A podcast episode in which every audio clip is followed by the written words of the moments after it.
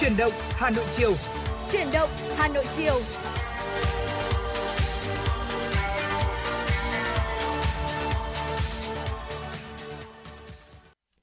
Xin kính chào quý vị và các bạn. Rất vui được gặp lại quý vị các bạn trong chương trình Truyền động Hà Nội chiều, được phát sóng trên tần số FM 96 MHz của Đài Phát thanh Truyền hình Hà Nội. Và chương trình của chúng tôi cũng đang được phát trực tuyến trên trang web hanoionline.vn. Nếu quý vị chúng ta có bỏ lỡ khung giờ phát sóng nào của Truyền động Hà Nội, cũng có thể nghe lại trên trang web hanoionline.vn.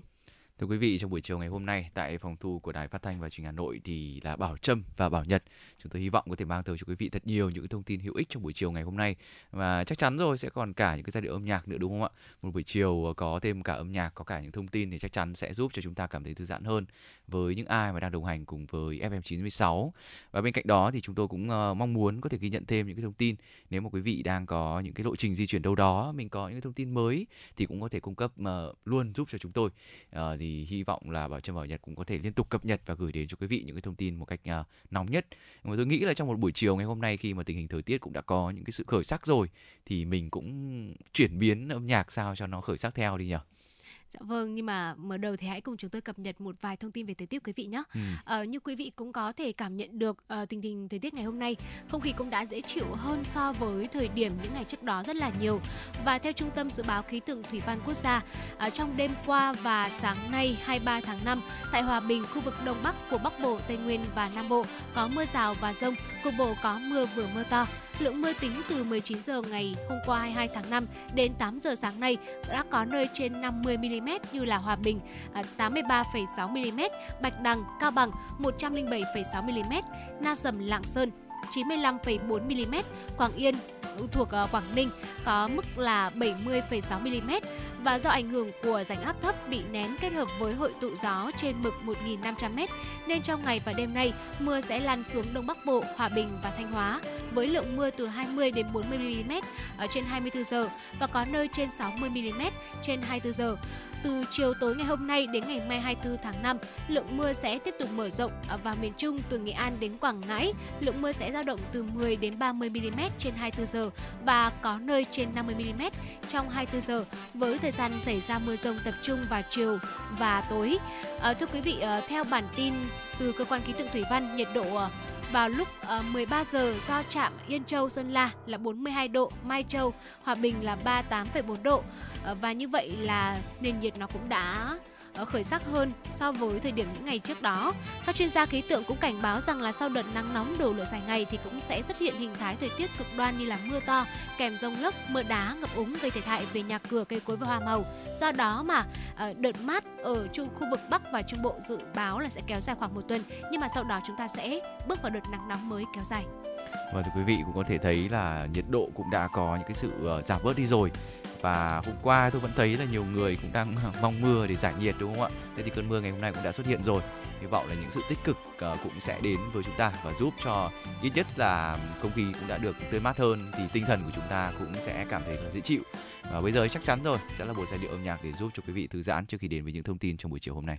Vâng và mở đầu thì uh, bà Nhật rất là mong muốn một ca khúc nào đó mang âm hưởng của mùa hè đúng không ạ? Uh-huh. Và bà Trâm tin chắc rằng là uh, ca khúc sau đây qua giọng hát của nữ ca sĩ Phùng Khánh Linh cũng sẽ giúp quý vị chúng ta cảm nhận được những uh, nhịp sống sôi động của mùa hè. Mời quý vị cùng đến với ca khúc Can gác mùa hè qua giọng hát của Phùng Khánh Linh.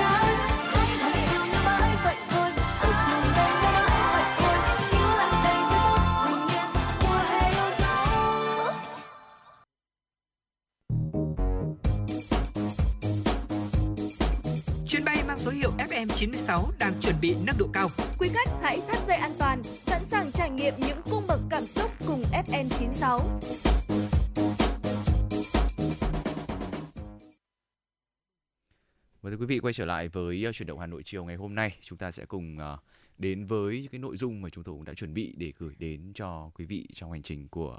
uh, chuyển động Hà Nội chiều nay. Một số những thông tin đáng chú ý xin được chuyển đến cho tất cả quý vị. Bộ Thông tin và Truyền thông vừa tổ chức hội thảo cung cấp thông tin về phòng chống tác hại của thuốc lá. Bà Nguyễn Thị Thu Hương, đại diện Quỹ phòng chống tác hại thuốc lá Bộ Y tế cho biết, thuốc lá gây ra 8 triệu ca tử vong mỗi năm trên thế giới, trong đó có khoảng 1 triệu ca tử vong do hút thuốc thụ động. Theo ước tính của Tổ chức Y tế Thế giới WHO, tổn thất kinh tế toàn cầu do thuốc lá gây ra mỗi năm là 1.400 tỷ đô la Mỹ. Thuốc lá cũng làm nguyên nhân làm cho rừng bị tàn phá và ô nhiễm môi trường. Hàng năm, có khoảng 5% diện tích rừng bị phá để trồng cây thuốc lá, cũng như lấy gỗ để sấy thuốc lá. Ước tính mỗi năm cần 18 tỷ cây xanh để làm củi sấy thuốc lá. Việc sử dụng thuốc lá thải ra môi trường mỗi năm khoảng 3.000 đến 6.000 tấn chất độc formaldehyde 12.000 đến 47.000 tấn nicotine, 30 thưa quý vị 300 đến 600 triệu kg chất thải độc hại và các mẩu thuốc lá. Nhiều nghiên cứu cũng chỉ ra rằng các trường hợp thu thập thấp, các trường hợp thu nhập thấp, chi tiêu thuốc lá chiếm hơn 10% chi tiêu của hộ, lấy đi chi phí cho các nhu yếu phẩm như là thực phẩm và thêm vào đó khói thuốc lá làm giảm chất lượng không khí, ảnh hưởng đến sự an toàn của người ở nhà, nơi làm việc, hệ thống giao thông và không gian công cộng nơi tỷ lệ hút thuốc cao hơn đáng kể so với các khu vực khác. Điều kiện sống còn tồi tệ hơn ở các khu ổ chuột.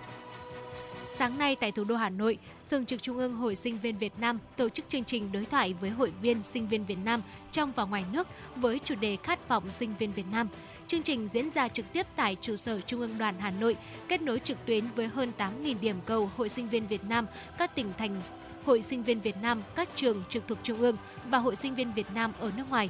Phát biểu tại chương trình, Bí thư Trung ương Đoàn, Chủ tịch Trung ương Hội Sinh viên Việt Nam Nguyễn Minh Chiết cho biết, chương trình đối thoại lần đầu được tổ chức để lắng nghe tâm tư nguyện vọng của hội viên sinh viên, giải đáp các vấn đề mà sinh viên đang quan tâm, đặc biệt là các vấn đề nổi cộng để có giải pháp khắc phục như là văn hóa ứng xử trên mạng xã hội, sức khỏe tinh thần, tệ nạn xã hội, Tại buổi đối thoại, các sinh viên trong và ngoài nước quan tâm nhiều đến vấn đề hỗ trợ sinh viên khởi nghiệp, lập nghiệp, ứng dụng công nghệ, chuyển đổi số, thu hút tập hợp đội ngũ tài năng trẻ, giải pháp bảo vệ sinh viên trên môi trường mạng trong bối cảnh công nghệ thông tin hiện nay, giải pháp hỗ trợ sinh viên có hoàn cảnh khó khăn vươn lên trong cuộc sống, việc đồng hành với các tổ chức hội sinh viên Việt Nam ở các nước để hỗ trợ sinh viên du học. Sáng nay tại Hà Nội, Nhà xuất bản Chính trị Quốc gia Sự thật phối hợp với Nhà xuất bản Nhân dân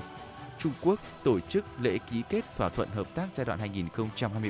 2023-2028 và hợp đồng bản quyền cuốn sách Tập Cận Bình kể chuyện tập 2. Nhà xuất bản Chính trị Quốc gia Sự thật và Nhà xuất bản Nhân dân Trung Quốc nhiều năm qua đã xây dựng duy trì quan hệ hữu nghị truyền thống tốt đẹp và hợp tác biên tập xuất bản, phát hành sách, đóng góp tích cực trong việc trao đổi về xây dựng và quản lý đất nước giữa hai đảng cũng như giao lưu văn hóa nhân dân giữa hai nước. Giai đoạn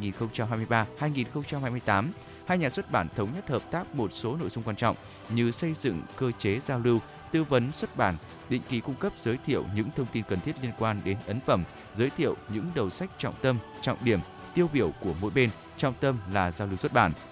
Hình thành diễn đàn giao lưu xuất bản Việt Nam Trung Quốc, thiết lập cơ chế dịch vụ đại diện bản quyền, xây dựng cơ chế ủy thác bồi dưỡng, đào tạo cán bộ chuyên môn, cử cán bộ, nhân viên sang thăm khảo sát và nghiên cứu, học hỏi nghiệp vụ lẫn nhau, mở rộng quy mô và phạm vi giao lưu về con người, chuẩn bị nhân tài phục vụ cho sự giao lưu và hợp tác văn hóa giữa hai đảng hai nước, hình thành cơ chế dịch vụ cùng có lợi, tiếp tục thực hiện trao đổi đoàn, phối hợp hỗ trợ nhau khi thực hiện các nhiệm vụ do Đảng, Chính phủ hai nước giao. Theo tiến độ hiện tại, dự báo tới hết năm nay, gói hỗ trợ lãi suất 2% cho doanh nghiệp lên tới 40.000 tỷ, chỉ giải ngân được rất thấp, gần 6% ngân hàng nhà nước đề xuất chuyển số không sử dụng hết sang hình thức hỗ trợ khác. Rất nhiều đề nghị được đưa ra, tuy nhiên các chuyên gia đều nhấn mạnh, dù chuyển sang bất kỳ chương trình hỗ trợ nào thì bài toán lớn nhất vẫn là một cơ chế tốt, thông thoáng, điều kiện thủ tục thuận lợi để doanh nghiệp có thể tiếp cận một cách nhanh nhất liên quan gói hỗ trợ lãi suất 2% cho doanh nghiệp với quy mô 40.000 tỷ thuộc chương trình phục hồi phát triển kinh tế xã hội. Ngân hàng Nhà nước cho biết, đến cuối tháng 2 năm 2023, số tiền đã hỗ trợ cho khách hàng đạt gần 256 tỷ đồng cho 1.784 khách hàng. Dự kiến số tiền hỗ trợ lãi suất lũy kế từ đầu chương trình đến hết năm 2023, hết thời hạn của chương trình sẽ đạt vào khoảng 2.570 tỷ đồng. Như vậy là chính sách nhân văn này chưa phát huy hiệu quả như kỳ vọng. Vừa rồi là một số những thông tin đáng chú ý xin chuyển đến cho tất cả quý vị. Quý vị thân mến, còn bây giờ thì hãy cùng chúng tôi đến với tiêu mục cà phê chiều và hãy cùng uh, chúng tôi tìm hiểu uh, về cái cách nuôi dạy con của các ba mẹ khi mà uh, đôi khi các ba mẹ chúng ta có những câu nói uh, dù là vô tình hay là uh, cố ý có sắp xếp thì cũng đã khiến uh, các con của mình hư đi rất là nhiều. Hãy cùng chúng tôi tìm hiểu đâu là những cái câu nói làm hư con đang được nhiều bậc cha mẹ ngày nay sử dụng hàng ngày.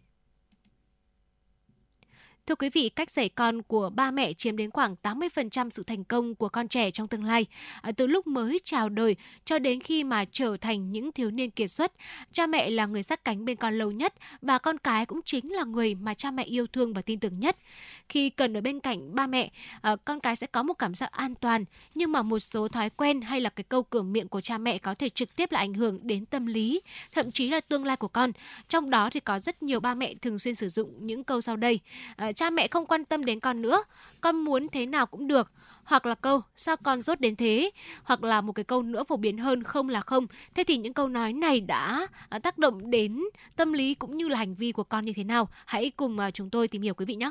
Đầu tiên là cái câu mà cha mẹ không quan tâm đến con nữa, con muốn thế nào cũng được. À, có lẽ nói đến đây thì có nhiều bậc phụ huynh cũng cảm thấy hơi giật mình một chút, câu nói quen thuộc của mình đúng không ạ?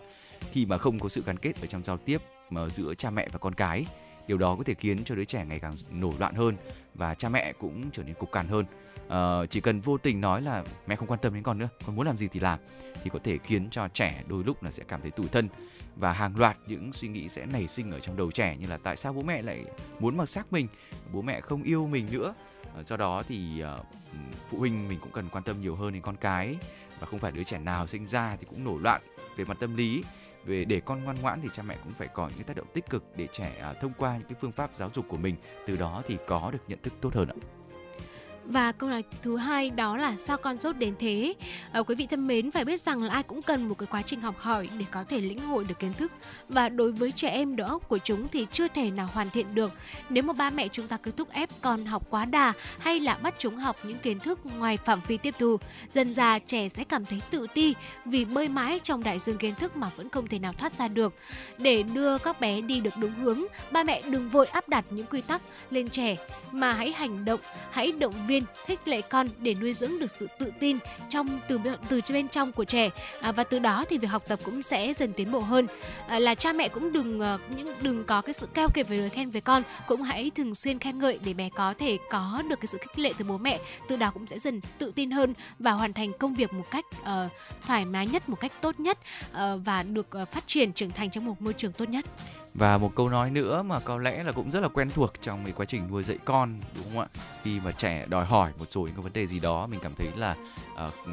không đáp ứng thì mình sẽ thường có một số những câu như là không là không. À, đôi khi là mình cũng không nên áp dụng cái suy nghĩ riêng của cha mẹ nên con cái. Không phải vì là cha mẹ nên là chúng ta sẽ luôn luôn đúng đâu ạ. Trong bất kỳ một cái trường hợp nào thì chúng ta nên nói chuyện với con. Tại sao chúng lại muốn làm điều đó? Lý do là như thế nào? Sau đó thì từ tốn giải thích cho con nguyên nhân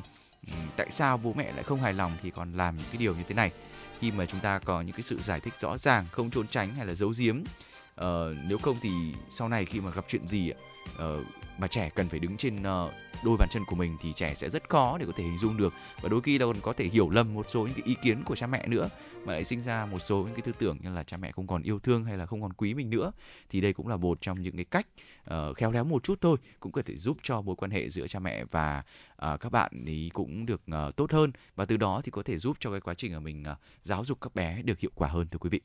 Vâng, ba mẹ nào thì cũng mong muốn là con mình sau này khi lớn lên trưởng thành sẽ thành công, sẽ đạt được những thành tựu uh, lớn trong cuộc đời của các bé. Uh, tuy nhiên thì nhiều ba mẹ chúng ta uh, chỉ hướng đến những cái thành công mà đôi khi chúng ta bỏ quên đi uh, cái sức khỏe tinh thần bỏ quên đi uh, những cái điều mà khiến trẻ cảm thấy tự tin cảm thấy an toàn khi mà bên cạnh bố mẹ. Và đôi khi những cái lời nói mà ba mẹ thường hay sử dụng hàng ngày lại khiến trẻ cảm thấy bị tổn thương và dần đánh mất đi sự tự tin của mình. Và như chúng tôi cũng đã đề cập đến đầu chương trình một con số đó là 80% cách dạy con của ba mẹ sẽ quyết định sự thành công của con trẻ trong tương lai. Và mong rằng là với những chia sẻ vừa rồi của chúng tôi quý vị cũng sẽ khắc phục được dần những cái thiếu sót hoặc là những cái cái mà chúng ta vẫn chưa thực hiện được trong quá trình mình nuôi dạy dạy con của mình. Và chúc cho tất cả các ba mẹ chúng ta sẽ luôn là một người ba mẹ tốt luôn là một người ba mẹ đồng hành cùng với con trên bước đường dài. Và chúc các bé cũng sẽ uh, luôn nhận được những tình yêu thương và luôn tự tin trong cuộc sống để uh, phát triển và trưởng thành trong một môi trường tốt nhất. Còn bây giờ thì uh, chúng ta sẽ cùng nhau quay trở lại không gian âm nhạc.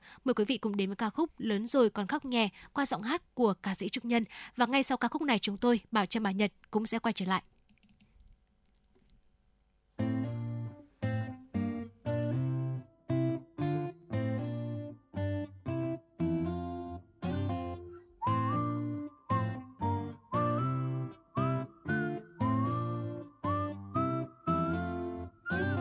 Ngày thơ bé có cánh đồng chưa nắng bên bờ sông. Thời tôi chưa biết vâng lời, chỉ biết chơi và cười. Lời mẹ nói không nghe, cho rằng luôn khắt khe. Mẹ nói, con trai đừng khóc nhẹ. Ngung ngơ chạy theo đám bạn tôi đàn ca. Ếch thế mà khiếu văn nghệ nhất nhà. Bạn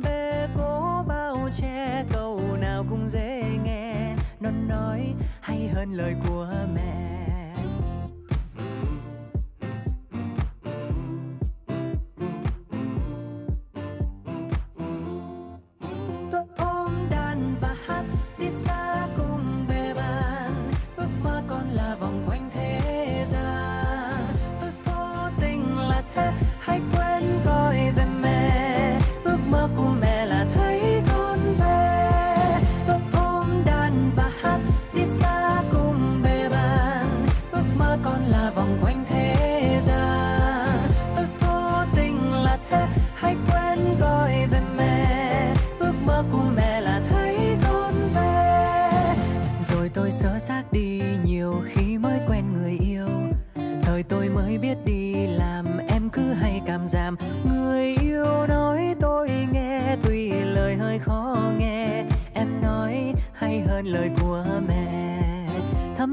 Lại thấy tôi chẳng thiếu điều chi. Lắm lúc lại thấy tôi chẳng có gì.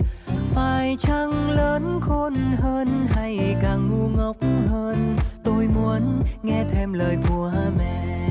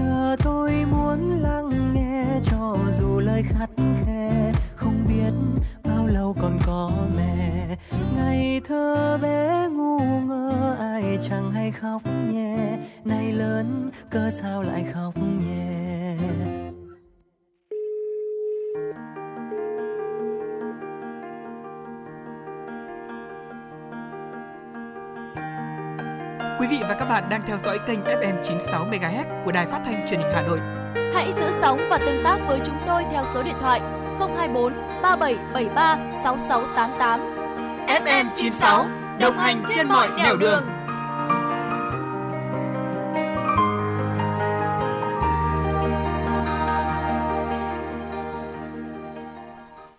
Thưa quý vị, cùng quay trở lại với những thông tin thế giới đáng chú ý chiều nay. Tư lệnh Hải quân Ấn Độ Đô đốc Hari Kusma cho biết Ấn Độ đang theo dõi rất chặt chẽ sự hiện diện lớn của các tàu Trung Quốc ở khu vực Ấn Độ Dương. Trong một cuộc tương tác tại đối thoại Chanakya do Phòng Thương mại và Công nghiệp Ấn Độ tổ chức, Đô đốc Kumar cho rằng Hải quân Trung Quốc đang có tàu quân sự cập cảng ở Pakistan và một số quốc gia khác lân cận. Ông cũng thông tin thêm rằng Hiện nay, ở khu vực biển này vẫn thường xuyên xảy ra một số cuộc tranh chấp nhất định. Dù các vụ tranh chấp ở dưới ngưỡng xung đột nhưng đặt ra lo ngại về nguy cơ bùng phát thành chiến tranh. Ấn Độ theo dõi các hoạt động của tàu chiến Trung Quốc trên Ấn Độ Dương trong bối cảnh Hải quân Pakistan và Hải quân Trung Quốc đang được hiện đại hóa nhanh chóng. Đô đốc Hải quân Ấn Độ cho biết, Hải quân các nước này trong vài thập kỷ qua đã bổ sung vào biên chế hạm đội của họ nhiều tàu chiến mới, trong đó có các tàu hộ tống, tàu khu trục, tàu ngầm vào hoạt động trong suốt thập kỷ qua. Hiện nay, Ấn Độ đang theo đuổi chiến lược Ấn Độ tự cường và đặt mục tiêu hoàn thành các tiêu chí tự cường vào năm 2047, thời điểm Ấn Độ kỷ niệm 100 năm độc lập. Trong đó thì Hải quân Ấn Độ có vai trò quan trọng đồng hành với sự phát triển về kinh tế, thương mại biển. Thời tiết cực đoan đã gây ra cái chết cho 2 triệu người, làm thiệt hại 4.000 tỷ đô la Mỹ trong 50 năm vừa qua. Đây là thông tin do Tổ chức Khí tượng Thế giới WMO vừa đưa ra. WMO cho biết thêm, thời tiết cực đoan trong nửa thế kỷ qua bị tình trạng biến đổi khí hậu do con người gây ra làm trầm trọng hơn. Trong khoảng thời gian từ năm 1970 đến năm 2021, các thảm họa do thời tiết khí hậu liên quan đến nước là gần 12.000 thảm họa. Các nước đang phát triển chịu ảnh hưởng nặng nhất 9 trên 10 số ca tử vong xảy ra ở các nước đang phát triển, trong đó châu Á là nơi có nhiều người tử vong nhất, gần 1 triệu người, hơn một nửa là ở Bangladesh. 60% thiệt hại kinh tế do các sự kiện sốc khí hậu và thời tiết cực đoan cũng đã xảy ra các nước đang phát triển. WMO nhấn mạnh, hệ thống cảnh báo sớm và phối hợp quản lý thảm họa giúp giảm bớt tác động chết người của các thảm họa do thời tiết và biến đổi khí hậu. Một khảo sát mới được thực hiện tại Italy cho thấy chi phí sinh hoạt đắt đỏ là nguyên nhân khiến cho tỷ lệ sinh giảm ngày càng trầm trọng tại nước này. Theo Ngân hàng Trung ương Italy, mức chi trung bình cho mỗi trẻ là khoảng 640 euro trên một tháng, tương đương hơn 16 triệu Việt Nam đồng. Mức chi cụ thể thay đổi đáng kể tùy theo một số những yếu tố như là số lượng trẻ, tổng thu nhập, khu vực cư trú của mỗi gia đình. Mặt bằng giá của các sản phẩm dành cho trẻ có xu hướng tăng lên trong năm 2022 so với các năm trước đó. Để giảm bớt chi phí, lựa chọn phổ biến trong ngắn hạn của người tiêu dùng là sử dụng các chương trình khuyến mãi trên thị trường. Tuy nhiên, xu hướng chung cho thấy người dân Italy đang có tâm lý ngại sinh con. Trong năm ngoái có khoảng 393.000 trẻ em được sinh ra tại Italy, giảm khoảng một nửa so với năm 2008. Cảnh sát thành phố bao đầu ở khu tự trị nội bông miền Bắc Trung Quốc vừa cho biết một vụ án lừa đảo bằng trí tuệ nhân tạo AI điển hình. Trong đó, kẻ lừa đảo đã sử dụng công nghệ AI để tạo ra khuôn mặt và giọng nói giả trong cuộc gọi video và đã lừa thành công nạn nhân 4,3 triệu nhân dân tệ, tức là 611.000 đô la Mỹ. Trong cuộc gọi điện video, kẻ lừa đảo đã thuyết phục rằng mình cần dùng tài khoản công ty của nạn nhân để thanh toán khoản tiền đặt cọc 4,3 triệu nhân dân tệ khi tham gia đấu thầu vào một dự án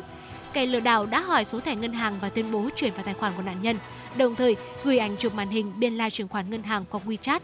Tin tưởng bạn mình, nạn nhân đã chuyển 4,3 triệu nhân dân tệ cho kẻ lừa đảo trong hai lần mà không xác định xem tiền nhận đã đến tài khoản của mình hay là chưa. Tuy nhiên khi gọi điện, bạn nạn nhân vẫn khẳng định không làm các việc trên. Sau khi nhận được thông tin về vụ lừa đảo này, cảnh sát Phúc Châu và Bao Đầu đã ngăn chặn thành công việc chuyển 3,36 triệu nhân dân tệ. Tuy nhiên, phần còn lại hiện vẫn đang phải tiếp tục truy tìm. Đây chỉ là một trong những vụ lừa đảo viễn thông sử dụng công nghệ AI xảy ra trong thời gian gần đây tại Trung Quốc và được đánh giá là sẽ trở thành một vụ án mang tính cột mốc về gian lận viễn thông, đánh dấu hình thức lừa đảo này chính thức bước vào kỷ nguyên của trí tuệ nhân tạo với khả năng biến hóa khôn lường.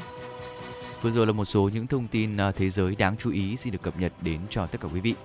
Và bây giờ thì trước đến đến với những cái nội dung tiếp theo thì sẽ là những yêu cầu âm nhạc đã được chúng tôi ghi nhận được và không biết là yêu cầu vừa rồi là yêu cầu gì ạ? Vâng, chúng tôi vừa nhận được yêu cầu âm nhạc ca khúc Xem như em chẳng may uh, qua giọng hát của Lương Bích Hữu. Uh, ngay bây giờ thì xin mời quý vị chúng ta sẽ cùng thư giãn với ca khúc này và ngay sau ca khúc này thì chúng ta sẽ cùng nhau đến với tiểu mục khám phá Hà Nội và cùng tìm hiểu về món uh, về một hình thức đó là múa rối cạn tế tiêu.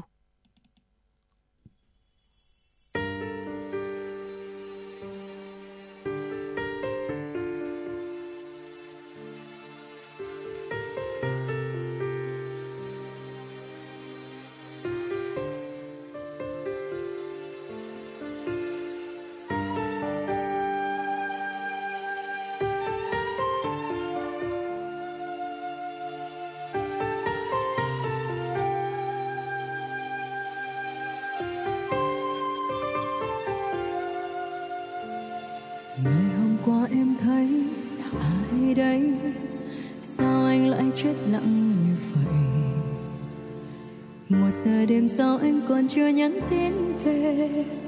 Em cứ mãi ngẩn ngơ chờ anh. Tại sao yêu đến thế? Lại gian dối. Con tim em vỡ tan mất rồi. Tưởng chừng ta hạnh phúc cùng nhau đến muôn đời. Chưa buông tay anh thay áo mới ngọt ngào đến mấy cũng tan thành lại khờ thoái khi đan bàn tay. Yêu thương trao hết chỉ dư lại đây thân gầy xem như em chẳng may. Nỗi buồn em giấu sau lớp màn mưa. Gượng cười khi biết em là người giữa hai người. Còn lại giết chân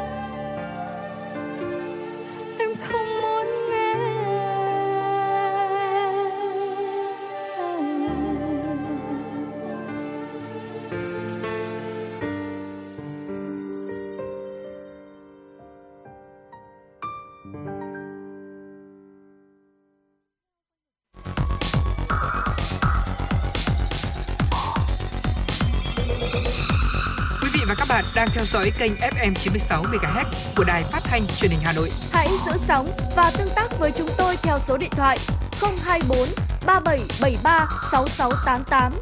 FM 96 đồng hành trên mọi nẻo đường. Thưa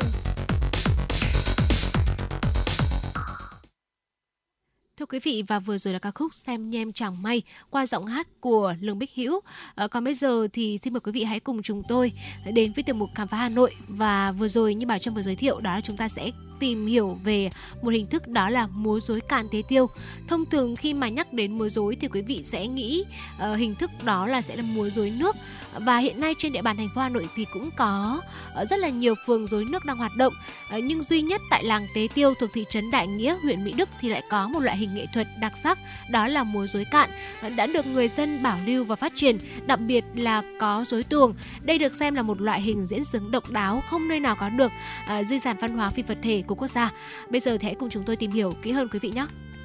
Theo Sở Văn hóa và Thể thao Hà Nội, trên địa bàn thành phố hiện có 6 di sản múa rối thì 5 di sản múa rối nước, rối nước làng Đào Thục, xã Thụy Lâm, huyện Đông Anh, rối nước Sài Sơn, xã Sài Sơn, huyện Quốc Oai, rối nước làng Gia, xã Bình Phú, rối nước làng Yên, xã Thạch Xá và rối nước làng Tràng Sơn, xã Tràng Sơn cùng ở huyện Thạch Thất. Duy nhất có phường rối Tế Tiêu, thị trấn Đại Nghĩa, huyện Mỹ Đức có cả rối cạn và rối nước. Năm 2020, rối cạn Tế Tiêu đã được Bộ Văn hóa, Thể thao và Du lịch đưa vào danh mục di sản văn hóa phi vật thể quốc gia. Trải qua nhiều thời kỳ gián đoạn, loại hình sân khấu dân gian này đã được hồi sinh những năm đầu thế kỷ 20. Rối cạn Tế Tiêu chuyên diễn các tích tuồng cổ kết hợp trò leo dây và ảo thuật nên trong thời gian dài đã được nhân dân khắp vùng mến mộ. Năm 1954, rối cạn tế tiêu được ông Phạm Văn Bể tiếp nối, tiếp tục truyền nghề cho con cháu cho đến hôm nay. Ngoài rối cạn, để đáp ứng nhu cầu nhân dân làng xã, phường rối tế tiêu học hỏi thêm rối nước nên biểu diễn được cả hai loại hình nghệ thuật đặc sắc này. Hiện nay, dối tế tiêu đã trở thành hoạt động văn hóa tinh thần của cộng đồng cư dân, đặc biệt là trong các dịp hội hè, lễ Tết.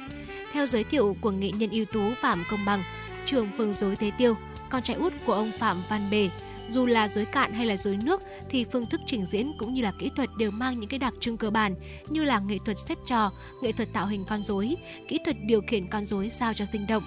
Để làm ra những con rối, người thợ tế tiêu thường chọn gỗ xoan, gỗ sung. Đây là những loại gỗ nhẹ, thuận tiện khi mà biểu diễn cầm tay. Gỗ sung, gỗ xoan cũng không bị à, nứt nẻ, rất dễ kiếm ở vùng nông thôn. Riêng với dối nước do đặc thù ngâm nước nhiều nên cần độ bền à, nên là độ bền không cao. Bởi vậy thì ở Tế Tiêu, phường dối cứ diễn đến đâu lại đéo trò đến đấy. Đời trước truyền dạy cho đời sau nghệ thuật đéo trò. Phường dối Tế Tiêu hiện có nghệ nhân ưu tú Phạm Công Bằng, à, cụ Nguyễn Văn Thuyết, anh Phạm Tiến Dũng là những người có tài tạo hình con rối. Dối cạn Tế Tiêu là một sự kết hợp hài hòa và tinh tế của sân khấu, quân rối, trò, tích trò, kỹ thuật điều khiển, nghệ thuật trình diễn, âm nhạc, văn học, hát thoại. Đặc biệt là phường rối Tế Tiêu có một à, rối tuồng, tức là diễn các tích tuồng cổ, à, một cái sự khác biệt rõ nét so với các phường rối cạn khác chuyên diễn các tích về trèo cổ. Theo nghệ nhân ưu tú Phạm Công Bằng, rối tuồng là loại hình diễn sướng rất khó, khó từ tạo hình con trò đến vũ đạo và hát. Nghệ thuật tuồng đề cao yếu tố vũ đạo, các động tác của mỗi nhân vật lại có những đặc trưng riêng và muốn diễn thành thục phải mất rất nhiều năm để luyện tập. Hiện nay, phường rối Tế Tiêu lưu giữ hơn 100 tích trò và hàng nghìn con rối rất sinh động. Trong đó có hơn 20 tích trò là rối tuồng cha ông để lại, như chém tá trích trong vở tuồng Sơn Hậu, thoát hoan chui ống đồng, thạch xanh chém chăn tinh, thánh gióng đánh giả ân. Ngoài rối tuồng, phường rối Tế Tiêu cũng biểu diễn cả rối trèo, bài vè, ví, kịch. Các tác phẩm đương đại phản ánh hiện thực đời sống xã hội hiện nay.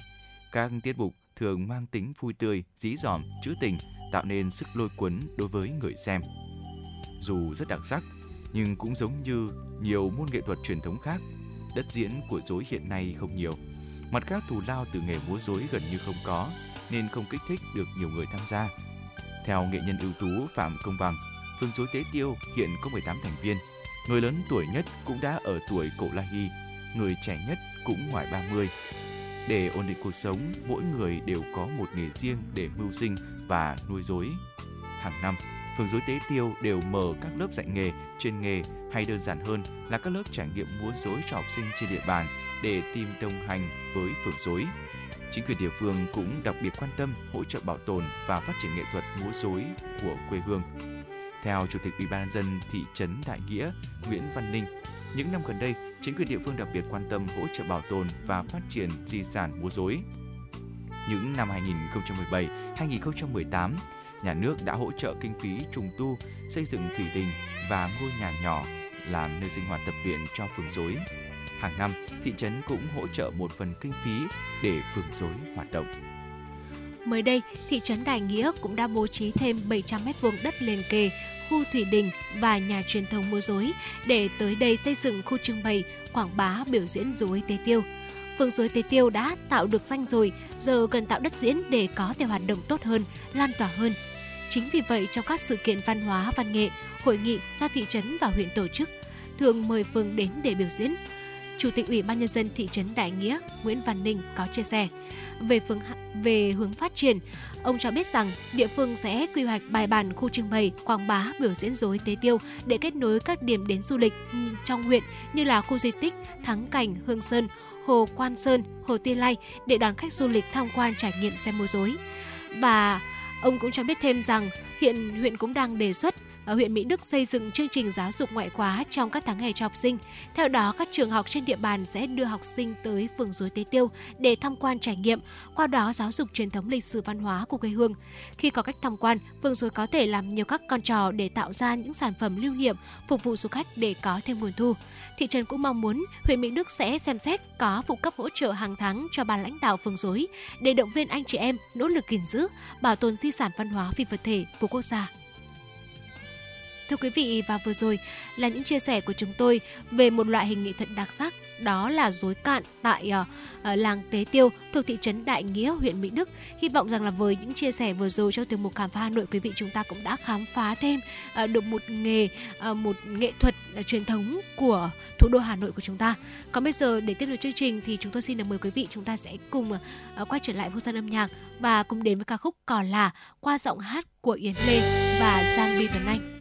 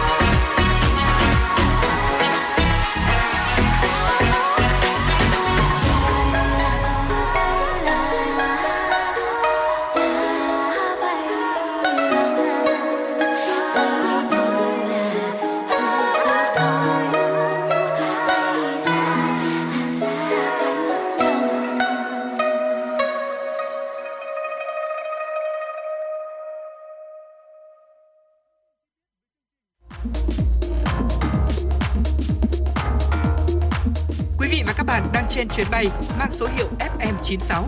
Hãy thư giãn, chúng tôi sẽ cùng bạn trên mọi cung đường. Hãy giữ sóng và tương tác với chúng tôi theo số điện thoại 024 3773 6688.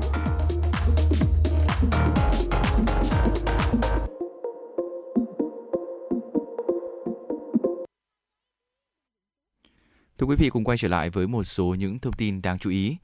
Quý vị thân mến, Cục Bảo vệ Thực vật Bộ Nông nghiệp và Phát triển Nông thôn vừa cấp thêm 12 mã số vùng trồng vải thiều của tỉnh Bắc Giang xuất khẩu sang thị trường Australia và Thái Lan. Cụ thể, 9 mã số vùng trồng vải thiều xuất khẩu sang thị trường Australia với tổng diện tích hơn 117 ha do nhóm hộ tại các xã Phì Điền, Kiên Lao, Quý Sơn của huyện Lục Ngạn, Đồng Hưu, Đồng Vương, Canh Nậu của huyện Yên Thế và xã Phúc Hòa, huyện Tân Yên đây là những khóm hộ đầu tiên được cấp mã số xuất khẩu vải thiều sang thị trường Australia. Và mã xuất khẩu sang thị trường Thái Lan có tổng diện tích 42 ha, được cấp cho tổ sản xuất vải thiều tại các thôn Thị, Giữa và Tân Long của xã Tân Trung, huyện Tân Yên. Như vậy thì sau 12 mã số vùng trồng được cấp mới, toàn tỉnh Bắc Giang đã có 19 mã số vùng trồng vải thiều xuất khẩu sang thị trường Thái Lan và 9 mã số xuất khẩu sang thị trường Australia. Ngoài ra thì tỉnh cũng hiện có 110 mã số xuất khẩu vải thiều sang thị trường Trung Quốc, 37 mã số xuất khẩu sang Nhật Bản, 15 mã số xuất khẩu sang Mỹ. Từ nay đến cuối năm sẽ có khoảng 7,2 triệu tấn quả dồn dập thu hoạch và tiêu thụ. Để tránh rơi vào tình trạng thu hoạch ồ ạt mới, để tránh tình trạng để tránh rơi vào tình trạng thu hoạch ồ ạt mới đi tìm thị trường tiêu thụ. Hiện nay Bộ Nông nghiệp và Phát triển nông thôn đang lên kế hoạch phối hợp với Bộ Công Thương và các địa phương để thúc đẩy việc tiêu thụ nông sản đạt được hiệu quả tốt nhất trong thời gian tới. 7,2 triệu tấn quả như là bưởi, nhãn, vải thiều thanh long sắp vào vụ thu hoạch. Lãnh đạo Bộ Nông nghiệp và Phát triển nông thôn cho biết, ngay trong tuần này sẽ lên kế hoạch phối hợp với các địa phương giả soát lại mùa vụ, thống kê sản lượng, chất lượng cụ thể của từng loại quả. Từ đó là cơ sở để phối hợp kế hoạch tiêu thụ với Bộ Công Thương. Để đa dạng hóa thị trường xuất khẩu cho trái cây Việt Nam, các cơ quan chuyên môn của Bộ Nông nghiệp và Phát triển nông thôn cũng đang tiếp tục thúc đẩy việc đàm phán mở cửa thị trường cho trái cây Việt Nam. Ngoài ra, thúc đẩy mạnh việc cấp mã số vùng trồng cũng là tiền đề quan trọng trong việc quản lý số lượng và chất lượng, đảm bảo mục tiêu thụ để đảm bảo tiêu thụ trong nước và xuất khẩu. Mới đây, Cục Bảo vệ Thực vật, Bộ Nông nghiệp và Phát triển Nông thôn cũng vừa cấp thêm 12 mã số vùng trồng vải thiều Bắc Giang để xuất khẩu sang thị trường Australia và thị trường Thái Lan.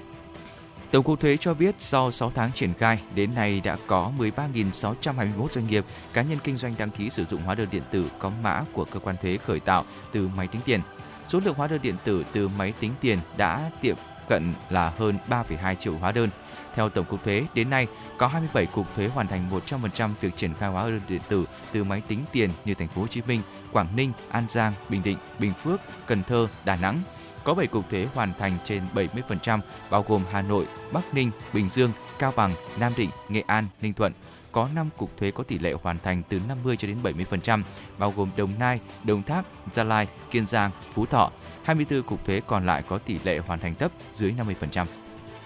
Giá lợn hơi hôm nay đã tăng từ 1.000 đến 6.000 đồng trên 1 kg trên diện rộng, đã có địa phương vượt mốc 60.000 đồng trên 1 kg. Tại khu vực miền Nam, địa phương ghi nhận mức tăng cao nhất là Long An sau khi tăng 6.000 đồng trên 1 kg. Giá lợn hơi tại đây đã lên 61.000 đồng trên 1 kg. Lần gần nhất, giá lợn hơi có mức tăng trưởng tự là vào có mức tăng tương tự là vào cuối tháng 8 năm 2022. Các địa phương ở vùng Đông Nam Bộ cũng ghi nhận mức tăng 3.000 đồng trên 1 kg, đưa giá lợn hơi ở thủ phủ chăn nuôi Đồng Nai và Bà Rịa Vũng Tàu lên 60.000 đồng trên 1 kg. Tại miền Bắc, giá lợn hơi hôm nay tăng từ 1.000 đến 2.000 đồng trên 1 kg và giao động trong khoảng 57.000 đến 60.000 đồng trên 1 kg. Cụ thể cùng ghi nhận mức tăng 2.000 đồng trên 1 kg, giá lợn hơi hôm nay tại Yên Bái, Lào Cai cùng đứng ở mức là 58.000 đồng trên 1 kg. Tại Thái Nguyên, Phú Thọ, thương lái đang thu mua lợn hơi ở mức giá là 58.000 đồng trên 1 kg. Riêng tại Hà Nội, sau khi tăng 2.000 đồng trên 1 kg, lợn hơi hôm nay được thương lái thu mua với mức là 59.000 đồng trên 1 kg. Thưa quý vị và đó là một số những thông tin đáng chú ý ở trong uh, chiều nay xin được chuyển đến cho tất cả quý vị. Và tiếp nối chương trình xin được mời quý vị sẽ cùng đến với ca khúc Dĩ vãng nhạt nhòa qua giọng hát của ca sĩ Lân Nhã.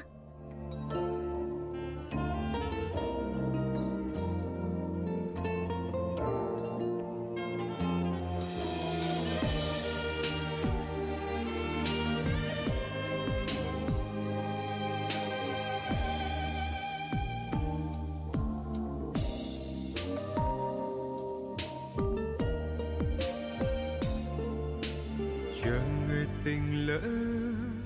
là tình đầu tình rực rỡ, tình trong dĩ vãng, nhạt nhòa. Vào mùa trăng đó nàng từ phương xa về như giấc mơ. Tình đầu gặp gỡ, rồi chọn đời còn nhớ tình tha thiết đắm say. Ánh mắt ngây thơ nhưng du hồn, rũ áo phong sương em vui tình duyên.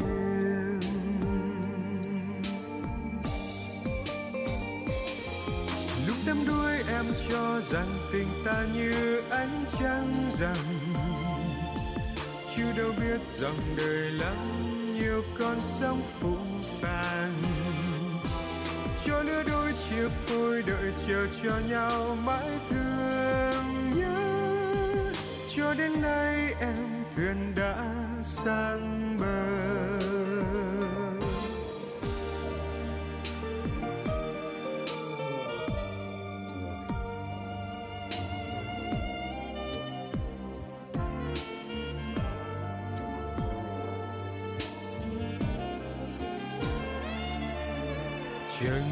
Tình lỡ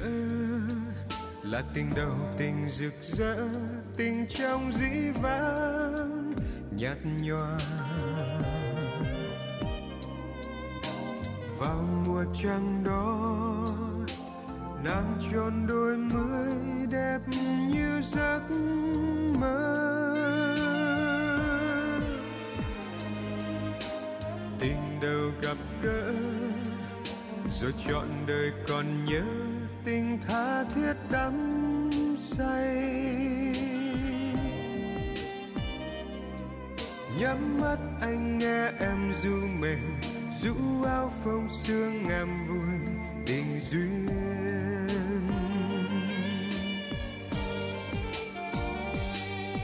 Lúc đắm đuối em cho rằng tình ta như ánh trăng rằng, chưa đâu biết dòng đời lắm nhiều con sóng phụ phàng. Cho lứa đôi chia phôi đợi chờ cho nhau mãi thương nhớ. Cho đến nay em lạc bước phương nào? Lúc đắm đuối em cho rằng tình ta như ánh trăng rằng chưa đâu biết rằng đời lắm, nhiều con sóng phụ phàng cho lứa đôi chia phôi, đời chờ cho nhau mãi thương nhớ. Cho đến nay em thuyền đã sang bờ. Đêm trăng đêm ngồi nhìn ánh trăng về.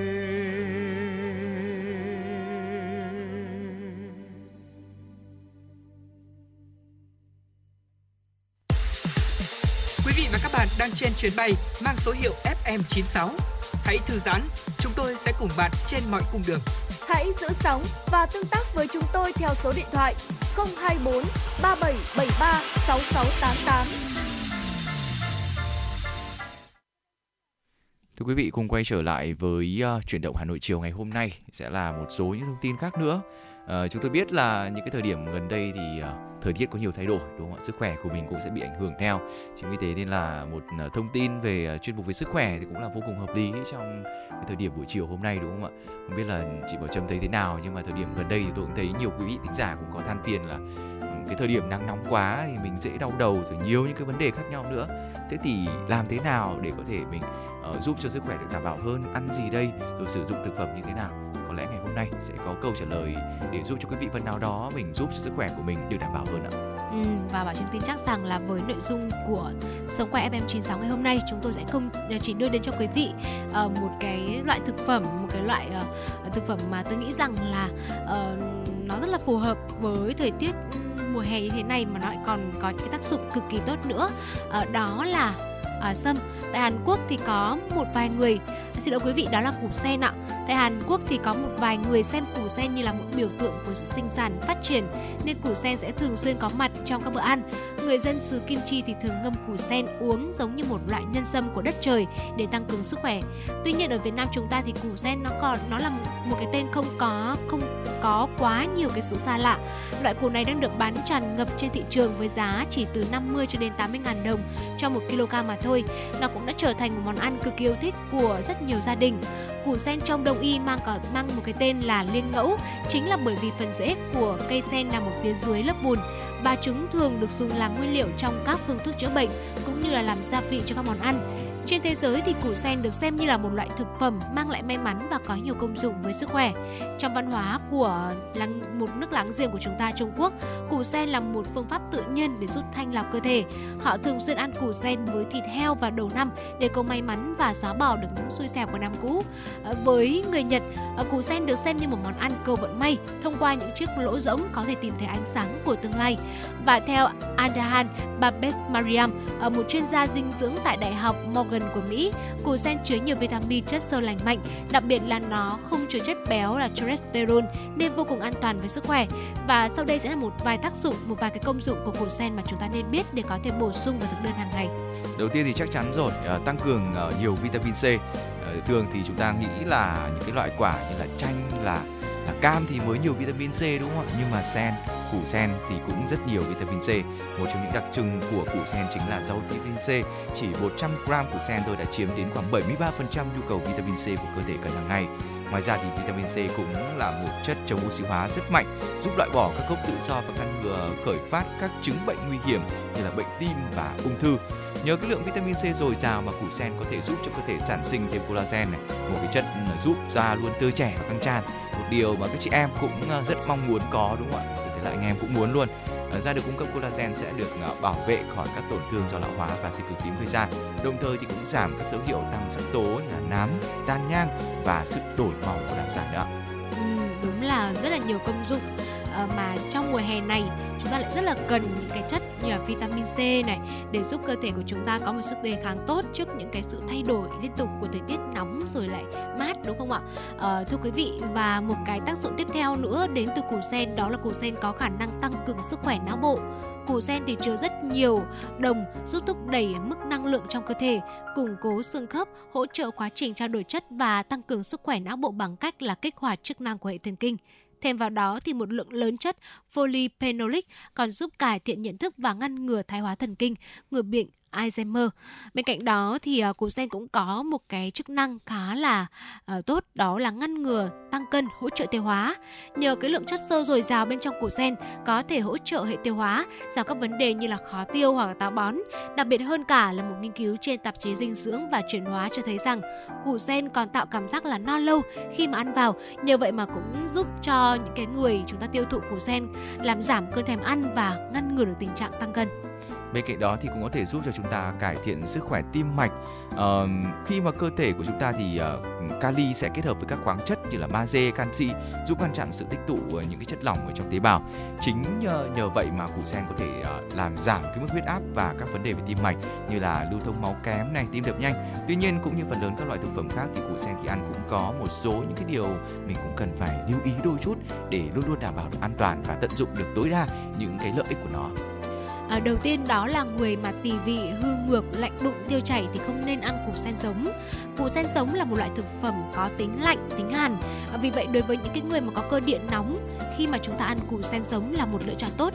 Nhưng ngược lại với những cái người mà chúng ta có tỳ vị hư hàn tức là à, có cái cơ địa lạnh ờ, một cái cơ địa hàn người bị lạnh bụng dễ là rất là dễ khó tiêu hóa hơn dễ làm cho cái bệnh cảm nặng thêm nếu như mà ăn củ sen sống một cái lưu ý thứ hai đó là uh, củ sen thì không được nấu trong nồi sắt không nên không thích hợp nấu trong nồi sắt trong củ sen có chứa rất nhiều những chất sắt có tác dụng là bồi bổ khí huyết rất tốt, như chúng tôi vừa chia sẻ ở trên. Tuy nhiên, khi mà làm củ sen, không nên là dùng nồi sắt, vì như vậy thì củ sen sẽ bị đen ở trông không đẹp mắt và ảnh hưởng đến cảm giác ngon miệng. Sau đó thì nên dùng chậu sứ hoặc là nồi inox để trưng củ sen là tốt nhất. Thưa quý vị, bên cạnh đó thì cũng nên, không nên ờ, kết hợp củ sen với đậu tương hoặc là không nên kết hợp củ sen với gan động vật nữa. Ờ, chỉ cần đôi chút những sự lưu ý như thế này thôi thì cũng sẽ giúp cho chúng ta tận dụng tốt nhất những cái tính năng cũng như là lợi ích của củ sen. Và không biết là với quý vị mình có thêm những cái lưu ý nào nữa không? Cũng có thể chia sẻ để giúp cho FM96 của chúng tôi có thể bổ sung và uh, tăng cường thêm quý vị nhé. Và bây giờ sẽ là một giai điệu âm nhạc trước khi chúng tôi quay trở lại với những thông tin tiếp theo.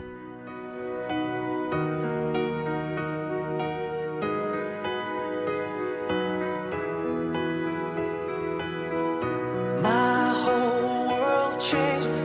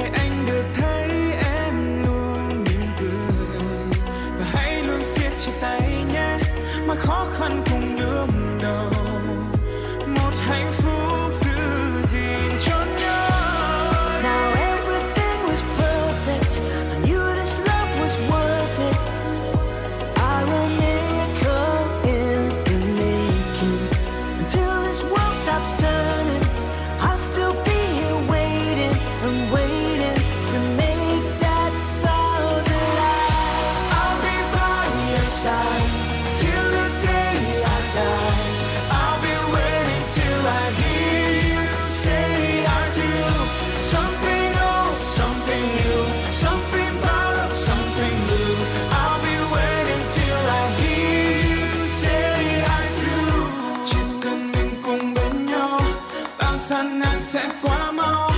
Anh sẽ mãi luôn che chở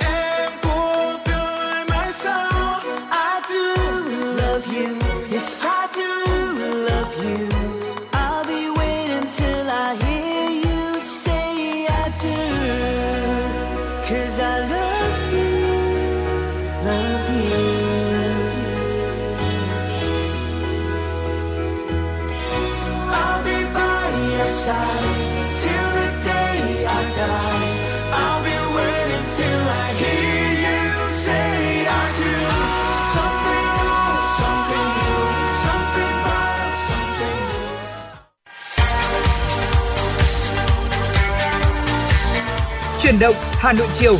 Chuyển động Hà Nội chiều.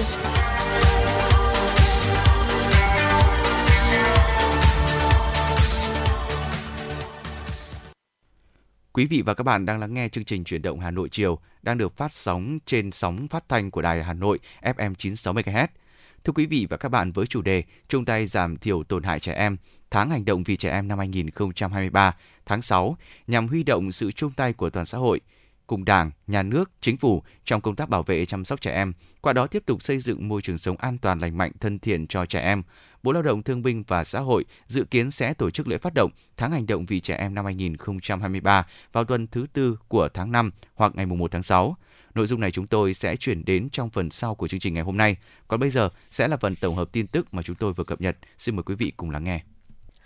Thưa quý vị, sáng nay, hội thảo tổng kết dự án Tự tin là chính mình được Hội Liên hiệp Phụ nữ Trung ương, Giao hội Liên hiệp Phụ nữ Hà Nội cùng Sở Giáo dục và Đào tạo Hà Nội phối hợp với tổ chức Plan Quốc tế tại Việt Nam tổ chức tại Hà Nội. Đây là dự án hướng tới nhiều đối tượng khác nhau, trọng tâm là trẻ em gái, trẻ em trai, nhằm trang bị kiến thức, kỹ năng để các em tự tin hơn trong giải quyết các vấn đề liên quan đến sức khỏe sinh sản. Triển khai từ tháng 8 năm 2020 đến tháng 5 năm 2023, thông qua các hoạt động của dự án, 40 câu lạc bộ thủ lĩnh của sự thay đổi được thành lập tại 40 trường dự án thuộc Hà Nội và Quảng Bình. 286 buổi truyền thông trong câu lạc bộ, 40 sự kiện truyền thông tại trường học, 80 buổi tọa đàm giáo viên, học sinh phụ huynh được tổ chức nhằm trang bị kiến thức về sức khỏe sinh sản, tăng cường kết nối vai trò của gia đình, nhà trường trong chăm sóc và hỗ trợ thanh thiếu niên. Theo Phó Chủ tịch Hội Liên hiệp Phụ nữ Hà Nội, trưởng ban quản lý dự án tự tin là chính mình tại Hà Nội, Lê Thị Thiên Hương, sau 3 năm triển khai các hoạt động trên, Dự án đã thu được những kết quả tích cực trong việc thay đổi góc nhìn, định kiến sức khỏe sinh sản trong trường học và cộng đồng, từ đó giúp các trẻ em trai và trẻ em gái tự tin trong học tập và cuộc sống. Nhân kỷ niệm 133 năm ngày sinh Chủ tịch Hồ Chí Minh, ngày 23 tháng 5, đoàn đại biểu gồm 200 học sinh giỏi tiêu biểu của thủ đô năm học 2022-2023 đã dự lễ báo công dân bác tại Lăng Chủ tịch Hồ Chí Minh. Đây là những tấm gương tiêu biểu nhất được lựa chọn từ hơn 2,2 triệu học sinh của các trường thuộc thành phố Hà Nội. Thay mặt đoàn, Phó Giám đốc Sở Giáo dục và Đào tạo Nguyễn Quang Tuấn báo cáo với bác những thành tích mà thầy trò ngành giáo dục và đào tạo thủ đô đạt được trong năm học 2022-2023. Trong đó nổi bật là những thành tích của học sinh tham dự các kỳ thi Olympic khu vực và quốc tế. Kể từ năm học 2008-2009 đến nay, các đội tuyển dự thi học sinh giỏi quốc gia của thủ đô đã đạt được 2.194 giải quốc gia, trong đó có 153 giải nhất, 615 giải nhì, 691 giải ba. Đáng chú ý, chất lượng và số lượng giải quốc gia quốc tế của học sinh thủ đô có nhiều chuyển biến. Năm 2009, học sinh thành phố đạt 101 giải quốc gia, đến năm học 2022-2023 đã đạt 141 giải, gồm 13 giải nhất, 46 giải nhì, 41 giải ba và 41 giải khuyến khích. Thưa quý vị, sáng nay, giá vàng miếng SJC giảm 100.000 đồng trên một lượng, có nơi đưa giá tuột khỏi mốc 67 triệu đồng trên một lượng. Giá vàng nhẫn hạ 200.000 đồng đến 300.000 đồng trên một lượng. Lúc gần 10 giờ, công ty trách nhiệm hữu hạn một thành viên vàng bạc đá quý Sài Gòn niêm yết giá vàng miếng SJC ở mức là 66,55 triệu đồng trên một lượng mua vào và 67,15 triệu đồng trên một lượng bán ra, giảm 50.000 đồng trên một lượng mỗi chiều so với cuối ngày 22 tháng 5 vàng nhẫn 99,99%, giảm 200.000 đồng trên một lượng mỗi chiều, xuống mức là 55,8 triệu đồng trên một lượng mua vào và 56,8 triệu đồng trên một lượng bán ra, với loại từ 1 đến 5 chỉ, và 55,8 triệu đồng trên một lượng mua vào, 56,9 triệu đồng trên một lượng chiều bán ra, với loại 0,5 chỉ.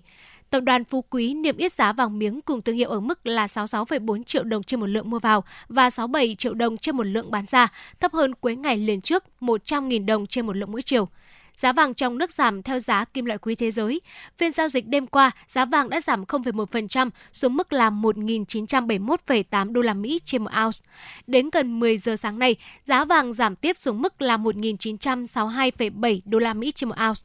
quy đổi thấp hơn giá vàng trong nước khoảng 11,1 triệu đồng trên một lượng.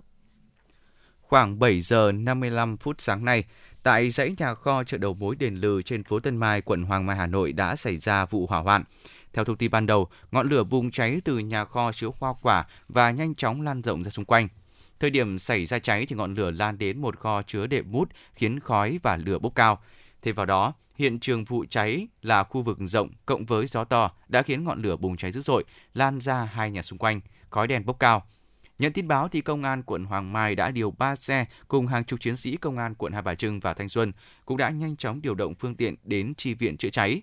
Tính đến 9 giờ cùng ngày, đám cháy đã được khống chế và dập tắt. Thông tin ban đầu, vụ cháy không gây thiệt hại về người. Hiện thì lực lượng chức năng đang tiến hành dập tàn, chống cháy lây lan và điều tra nguyên nhân vụ việc. Sáng nay, Công an huyện Đông Anh, Hà Nội thông tin về vụ việc, kịp thời ngăn chặn vụ việc một thiếu niên có ý định nhảy cầu Thăng Long. Trước đó, vào ngày hôm qua, Công an xã Hải Bối, Công an huyện Đông Anh tiếp nhận một cháu bé có dấu hiệu bất bình thường trên cầu Thăng Long. Lúc tiếp nhận cháu nói không đúng tên và gia đình. Công an xã Hải Bối qua xác minh và đăng trên thông tin trên mạng xã hội để xác định nhân thân của cháu. Qua phương tiện thông tin đại chúng và xác minh cụ thể, được biết cháu NTH sinh năm 2010, địa chỉ tại huyện Đan Phượng, Hà Nội. Do hát nghiện game hay bỏ nhà đi lang thang nên gia đình gửi cháu vào trung tâm chăm sóc hỗ trợ người nghiện có cơ sở tại Hải Phối, Đông Anh, chăm sóc 2 năm. Công an xã đã liên hệ và bàn giao cháu cho trung tâm tiếp tục phối hợp cùng gia đình quản lý, hỗ trợ cháu. Sau vụ việc, trung tâm xin rút kinh nghiệm trong công tác quản lý và đón cho hát về chăm sóc. Thưa quý vị và các bạn, với chủ đề chung tay giảm thiểu tổn hại trẻ em, tháng hành động vì trẻ em năm 2023 tháng 6 nhằm huy động sự chung tay của toàn xã hội cùng Đảng, Nhà nước, Chính phủ trong công tác bảo vệ chăm sóc trẻ em. Qua đó tiếp tục xây dựng môi trường sống an toàn, lành mạnh, thân thiện cho trẻ em ngày 18 tháng 5 tại Ba Vì Hà Nội đã diễn ra hội nghị tập huấn tháng hành động vì trẻ em năm 2023 do Cục Trẻ Em, Bộ Lao động Thương binh và Xã hội phối hợp cùng với Chifan Việt Nam, một tổ chức phát triển quốc tế độc lập và phi tôn giáo hoạt động để giảm nghèo cho trẻ em trong các cộng đồng đang phát triển, tổ chức. Phản ánh của phóng viên. Chia sẻ về các hoạt động trong tháng hành động vì trẻ em, ông Đặng Hoa Nam, Cục trưởng Cục Trẻ Em, Bộ Lao động Thương binh và Xã hội cho biết, luật trẻ em quy định tháng hành động vì trẻ em được tổ chức vào tháng 6 hàng năm. Năm nay, với chủ đề chung tay giảm thiểu tổn hại trẻ em, tháng hành động vì trẻ em nhằm huy động sự chung tay của toàn xã hội cùng Đảng, Nhà nước, Chính phủ trong công tác bảo vệ, chăm sóc trẻ em, qua đó tiếp tục xây dựng môi trường sống an toàn, lành mạnh, thân thiện cho trẻ em. Tháng đồng vì trẻ em lần này ấy, thì cũng nhấn mạnh đến trách nhiệm của chính quyền địa phương, đặc biệt là cấp tỉnh trong cái việc là chăm lo quan tâm đầu tư nguồn lực bao gồm có ngân sách địa phương bao gồm có bố trí người làm công tác bảo vệ trẻ em ở cấp xã bố trí cộng tác viên là bảo vệ trẻ em ở cấp cộng đồng thôn ấp bản khu sóc cụm dân cư. Để làm sao chúng ta thực hiện cái việc đẩy mạnh nhấn mạnh vào cái việc là phòng ngừa xâm hại trẻ em trong đó đặc biệt là xâm hại tình dục bạo lực trong gia đình bạo lực học đường cũng như là phòng ngừa tiến tới là kéo giảm thật mạnh tai nạn thương tích của trẻ em đặc biệt là tử vong trẻ em do đuối nước theo thống kê từ Cục Trẻ Em, Bộ Lao động Thương binh và Xã hội, tình trạng bạo lực đối với trẻ em năm 2022 gia tăng so với năm 2021, đặc biệt là bạo lực học đường và trong gia đình. Tính riêng trong 4 tháng đầu năm nay, các cuộc gọi đến Tổng đài Quốc gia Bảo vệ Trẻ Em 111, các vụ việc liên quan đến bạo lực học đường tăng 11% so với cùng kỳ năm ngoái. Cùng với đó là tình trạng trẻ em bị xâm hại trên môi trường mạng vẫn diễn biến phức tạp. Các hành vi vi phạm quyền trẻ em nói chung, xâm hại trẻ em nói riêng trên môi trường mạng đã đang tác động đến trẻ em cả trước mắt và lâu dài. Để bảo vệ con trẻ trước thực trạng này, ông Đặng Hoa Nam nhấn mạnh đến trách nhiệm trước hết phải thuộc về gia đình của cha mẹ và người chăm sóc trẻ. Trẻ em sắp bước vào kỳ nghỉ hè, đòi hỏi các gia đình càng phải tăng cường quan tâm, không để gia tăng tai nạn thương tích đặc biệt là tình trạng đuối nước, đảm bảo một mùa hè an toàn, lành mạnh cho các em. Chung tay giảm thiểu tổn hại trẻ em với các hoạt động chương trình hành động cụ thể của các cấp, các ngành, địa phương và toàn xã hội nhằm tiếp tục xây dựng môi trường sống an toàn, thân thiện, lành mạnh để thực hiện đầy đủ các quyền trẻ em và bảo đảm trẻ em được phát triển toàn diện. Bên cạnh đó, tiếp tục nâng cao nhận thức, ý thức trách nhiệm của các cơ quan tổ chức cá nhân, đặc biệt là cơ quan tổ chức có thẩm quyền trong việc giải quyết các vấn đề trẻ em một cách quyết liệt. Mỗi địa phương cần đầu tư nguồn lực về ngân sách và nhân lực để bảo vệ trẻ em, bởi thực tế, nơi nào đầu tư bài bản khoa học, nơi đó số trẻ em bị tai nạn thương tích giảm rất nhanh. Ông Đặng Hoa Nam, Cục trưởng Cục Trẻ Em, Bộ Lao động Thương binh và Xã hội nhấn mạnh. Trong thời gian à, sắp tới và đặc biệt là trong các kế hoạch phát triển kinh tế xã hội trung hạn và hàng năm thì chúng ta cần phải tăng cường cái đầu tư cho công tác bảo vệ trẻ em, đặc biệt là đầu tư phát triển hệ thống dịch vụ, hệ thống công tác xã hội, hệ thống tham vấn học đường cũng như là tâm lý học đường để làm sao chúng ta giải quyết được những cái vấn đề liên quan đến trẻ em. Về phía các cơ quan trung ương trong đó có bộ lao động thương binh xã hội bộ thông tin truyền thông bộ công an rồi các bộ ngành khác có liên quan thì đã triển khai rất là nhiều các mô hình các giải pháp hỗ trợ can thiệp để mà giảm thiểu tổn hại cho trẻ em cũng như là xâm hại trẻ em hay là giảm thiểu ờ, các tai nạn thương tích của trẻ em tuy nhiên chúng tôi nhấn mạnh rằng những mô hình những giải pháp này phải mang tính bền vững và cái tính bền vững của nó nằm trong tay chính quyền các địa phương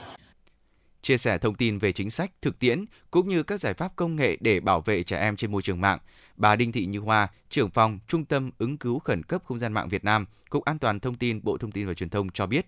bảo vệ trẻ em trên môi trường mạng tuy không phải là vấn đề mới, nhưng trong giai đoạn COVID-19 vừa qua, khi nhu cầu sử dụng mạng gia tăng thì cần có những giải pháp mang tính cấp thiết. Bộ Lao động Thương binh và Xã hội dự kiến sẽ tổ chức lễ phát động tháng hành động vì trẻ em năm 2023 vào tuần thứ tư của tháng 5 năm 2023 hoặc ngày 1 tháng 6. Theo bạn, thứ gì tạo nên sự tự tin cho chúng ta khi nói chuyện? Cách ăn nói hay là ngôn ngữ cơ thể? Với tôi, đó là nụ cười. Cảm ơn các bác sĩ của nhà khoa Quang Hưng đã giúp tôi có được bí quyết chinh phục người mình thích một nụ cười tự nhiên và rạng rỡ. Thật chẳng ngờ, nhà khoa Quang Hưng đã giúp tôi hoàn thiện mình, trở nên tự tin hơn mỗi khi giao tiếp với đối tác, khách hàng với một nụ cười đầy rạng rỡ và thu hút. Nhà khoa Quang Hưng đã tiếp thêm tự tin cho những nụ cười thêm tươi. Sứ mệnh tiếp thêm tự tin cho nụ cười. Nhà khoa Quang Hưng tin cậy điểm 10 Thay đổi bản thân nâng tầm giá trị mỗi người. Tới ngay nhà khoa Quang Hưng đây. Tư vấn chăm sóc tận tình. Y bác sĩ chuyên môn cao thấu hiểu tâm tình. Thiết bị hiện đại phục vụ hết mình. Tới ngay nhà khoa Quang Hưng để tự tin là chính mình. Hiện nay, Nha khoa Quang Hưng đang có chương trình thăm khám và điều trị miễn phí các bệnh răng miệng cho trẻ em dưới 12 tuổi. Hãy ghé ngay Nha khoa Quang Hưng tại số 4 lô A32, cổng chào khu đô thị Gelesimco A, An Khánh, Hoài Đức, Hà Nội hoặc số 150 Phan Đình Phùng, thị trấn Phùng hay ngã ba chợ Tân Lập, Đan Phượng. Chi tiết liên hệ 024 777 06699 hoặc truy cập website nha khoa quang hưng.com.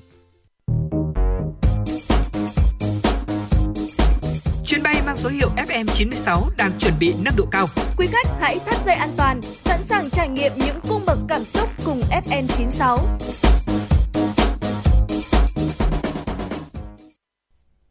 Thưa quý vị và các bạn, chúng ta sẽ cùng đến với những thông tin thế giới đáng chú ý. Theo các nhà nghiên cứu ở châu Âu và Trung Quốc, vào cuối thế kỷ này, hơn 2 tỷ người sẽ sống ở những quốc gia có nhiệt độ cực cao bị đe dọa tính mạng. Con số dự báo sẽ tương đương với 1 phần 5 dân số toàn cầu. Ấn Độ, Nigeria và Indonesia là những quốc gia được dự báo sẽ gần như không thể ở được vì nhiệt độ cực cao vào cuối thế kỷ này. Cục khí tượng Ấn Độ đã ban hành cảnh báo sóng nhiệt cho 7 bang miền Nam và miền Trung vào tuần trước – nhưng hiện đã mở rộng cảnh báo này đến thủ đô và một số bang miền Bắc khi nắng nóng gây gắt được dự báo sẽ tiếp tục kéo dài trong vài ngày tới. Sức khỏe con người suy giảm vì nhiều lý do, bao gồm chất lượng nông nghiệp suy giảm tại một số khu vực do ảnh hưởng của biến đổi khí hậu, khiến cho một số cây lương thực giảm chất lượng. Ngoài ra nhiệt độ cực cao cũng dẫn đến mất việc làm trong một số ngành nghề. Điều này ảnh hưởng đến thu nhập của một phần dân số và làm họ không đủ điều kiện tiếp cận chăm sóc y tế cũng như ăn uống đủ dinh dưỡng. Thưa quý vị, xin được tiếp tục với những thông tin quốc tế đáng chú ý tiếp theo. Tổng thống Mỹ Joe Biden và Chủ tịch Hạ viện Kevin McCarthy chưa đạt được thỏa thuận về tăng trần nợ công 31,4 nghìn tỷ đô la Mỹ của chính phủ Mỹ khi chỉ chưa tới 10 ngày nữa là Mỹ có nguy cơ vỡ nợ. Tuy nhiên, hai bên tuyên bố sẽ tiếp tục đàm phán.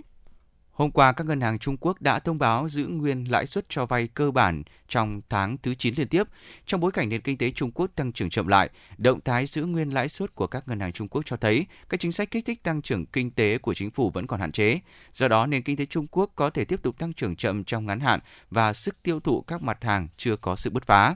Hơn nữa, triển vọng tiêu thụ kim loại công nghiệp trở nên kém sắc hơn do lo ngại hoạt động sản xuất tại Mỹ và Trung Quốc có thể bị gián đoạn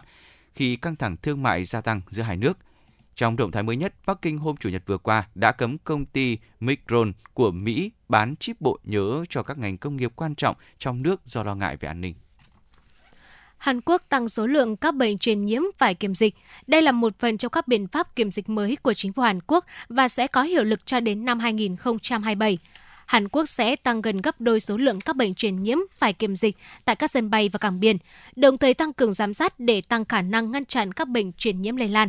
Số lượng các bệnh truyền nhiễm bắt buộc kiểm dịch tại các sân bay và cảng biển sẽ tăng từ 11 bệnh hiện nay lên 20 bệnh, gồm cả bệnh sốt xuất huyết và sởi. Ngoài ra, chính phủ Hàn Quốc cũng sẽ mở rộng cơ sở hạ tầng để quản lý và giám sát các trường hợp nghi ngờ, đảm bảo nhân lực liên quan để duy trì hoạt động quanh năm.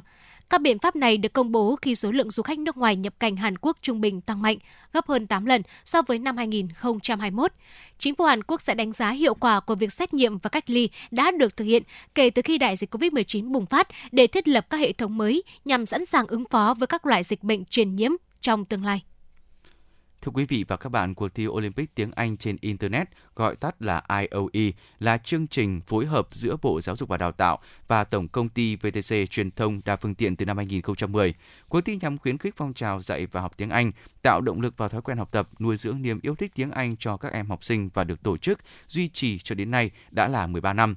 trở thành người bạn đồng hành của các học sinh, giáo viên, nhà trường, tạo niềm vui học tiếng Anh và thúc đẩy phong trào học tiếng Anh trong các trường trên toàn quốc. Lễ vinh danh và trao giải quốc gia cuộc thi Olympic tiếng Anh trên Internet IOE năm học 2022-2023 vừa được tổ chức trang trọng tại Trường Đại học Kinh tế Quốc dân vào ngày 20 tháng 5 vừa qua. Phản ánh của phóng viên Như Hoa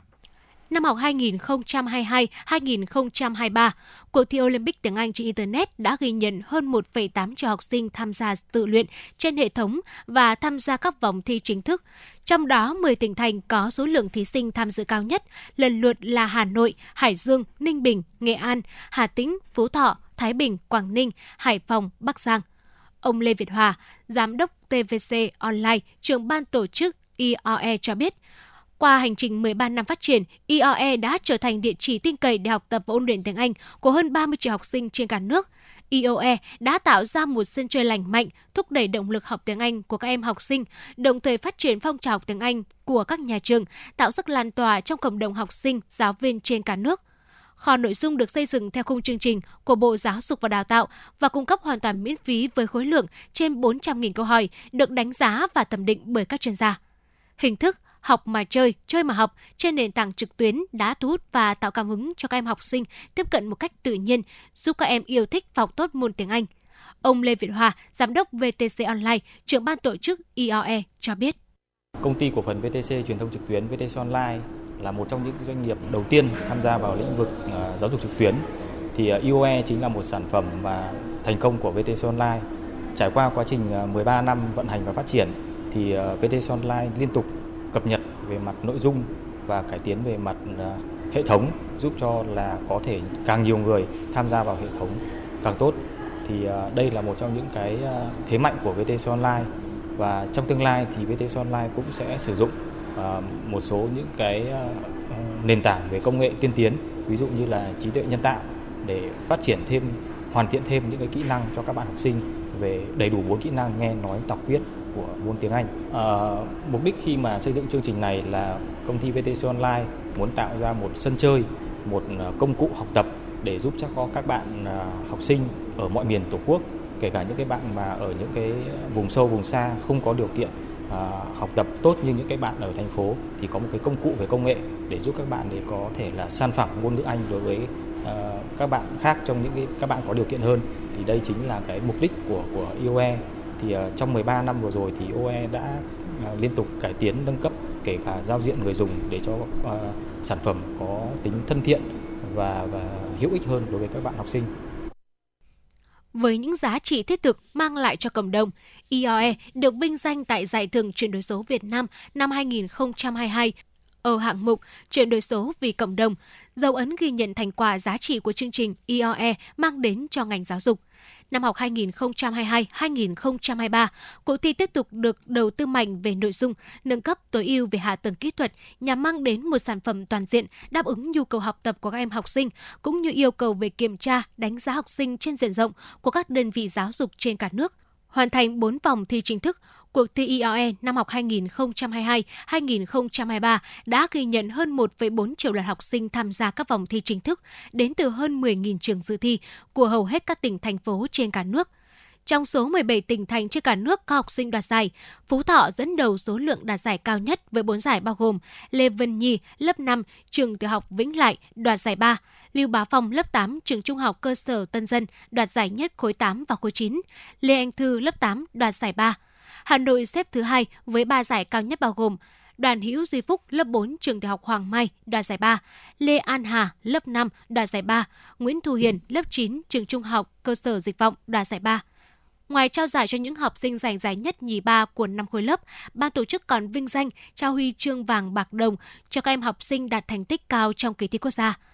Học sinh Nguyễn Bảo Ngọc, trường Trung học cơ sở Nguyễn Trãi, thành phố Đông Hà, tỉnh Quảng Trị đạt huy chương vàng và học sinh Trịnh Gia Bảo, trường Trung học cơ sở Bạch Hạc, tỉnh Phú Thọ đạt huy chương bạc cuộc thi đã chia sẻ về quá trình đến với cuộc thi Olympic tiếng Anh trên Internet và đoạt giải của mình. Lần đầu tiên con tham gia là năm lớp 3. Lúc đấy thì con được các thầy cô ở dạy tiếng Anh ở trong trường là giới thiệu bởi vì uh, các thầy cô bảo là con tham gia đi cuộc thi này cũng hay lắm, con học được nhiều thứ lắm đấy, kiểu từ vựng cũng nhiều đấy, cũng hay. Và thế là con cũng nghe ờ, con cũng tham gia và ừ, lần đầu tiên con tham gia thì uh, con nhận thấy là cái mức độ khó của đề nó rất là ừ, đề nó rất là hay nó rất là đa dạng và ừ, bởi vì nó là thi trên máy tính là một hình thức con chưa từng thi bao giờ nên là con thấy nó rất là thú vị nên là con đã tham gia đến bây giờ là năm lớp 9 luôn ạ lần nào mình cũng rất là hào hứng bởi vì đấy là một thành tích để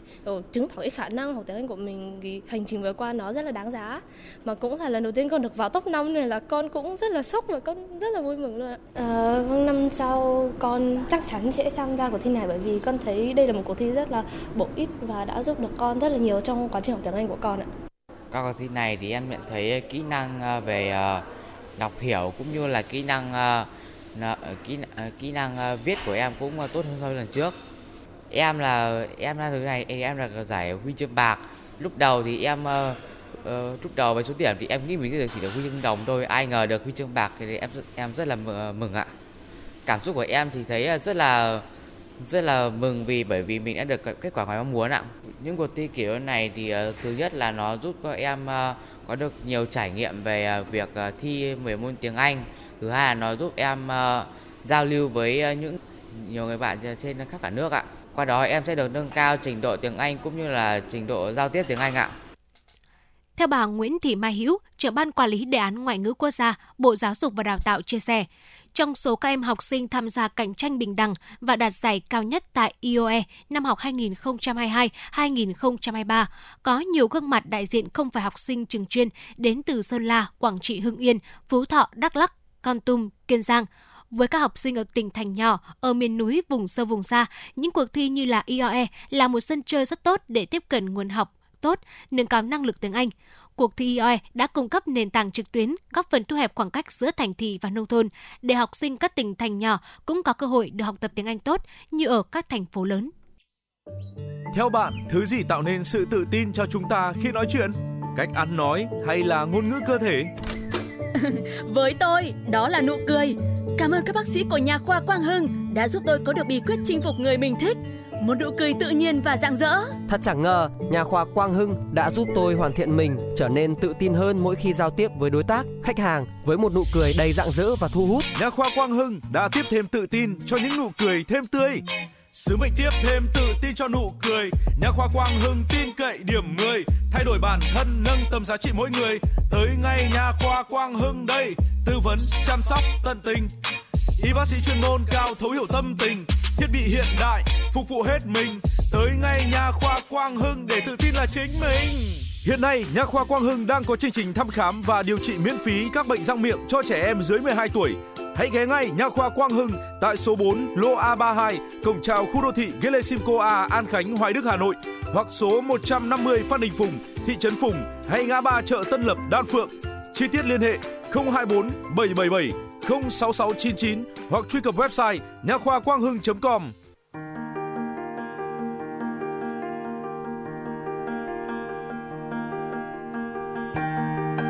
Quý vị và các bạn đang theo dõi kênh FM 96 MHz của Đài Phát thanh Truyền hình Hà Nội. Hãy giữ sóng và tương tác với chúng tôi theo số điện thoại 024 3773 6688. FM 96 đồng hành trên mọi nẻo đường. đường.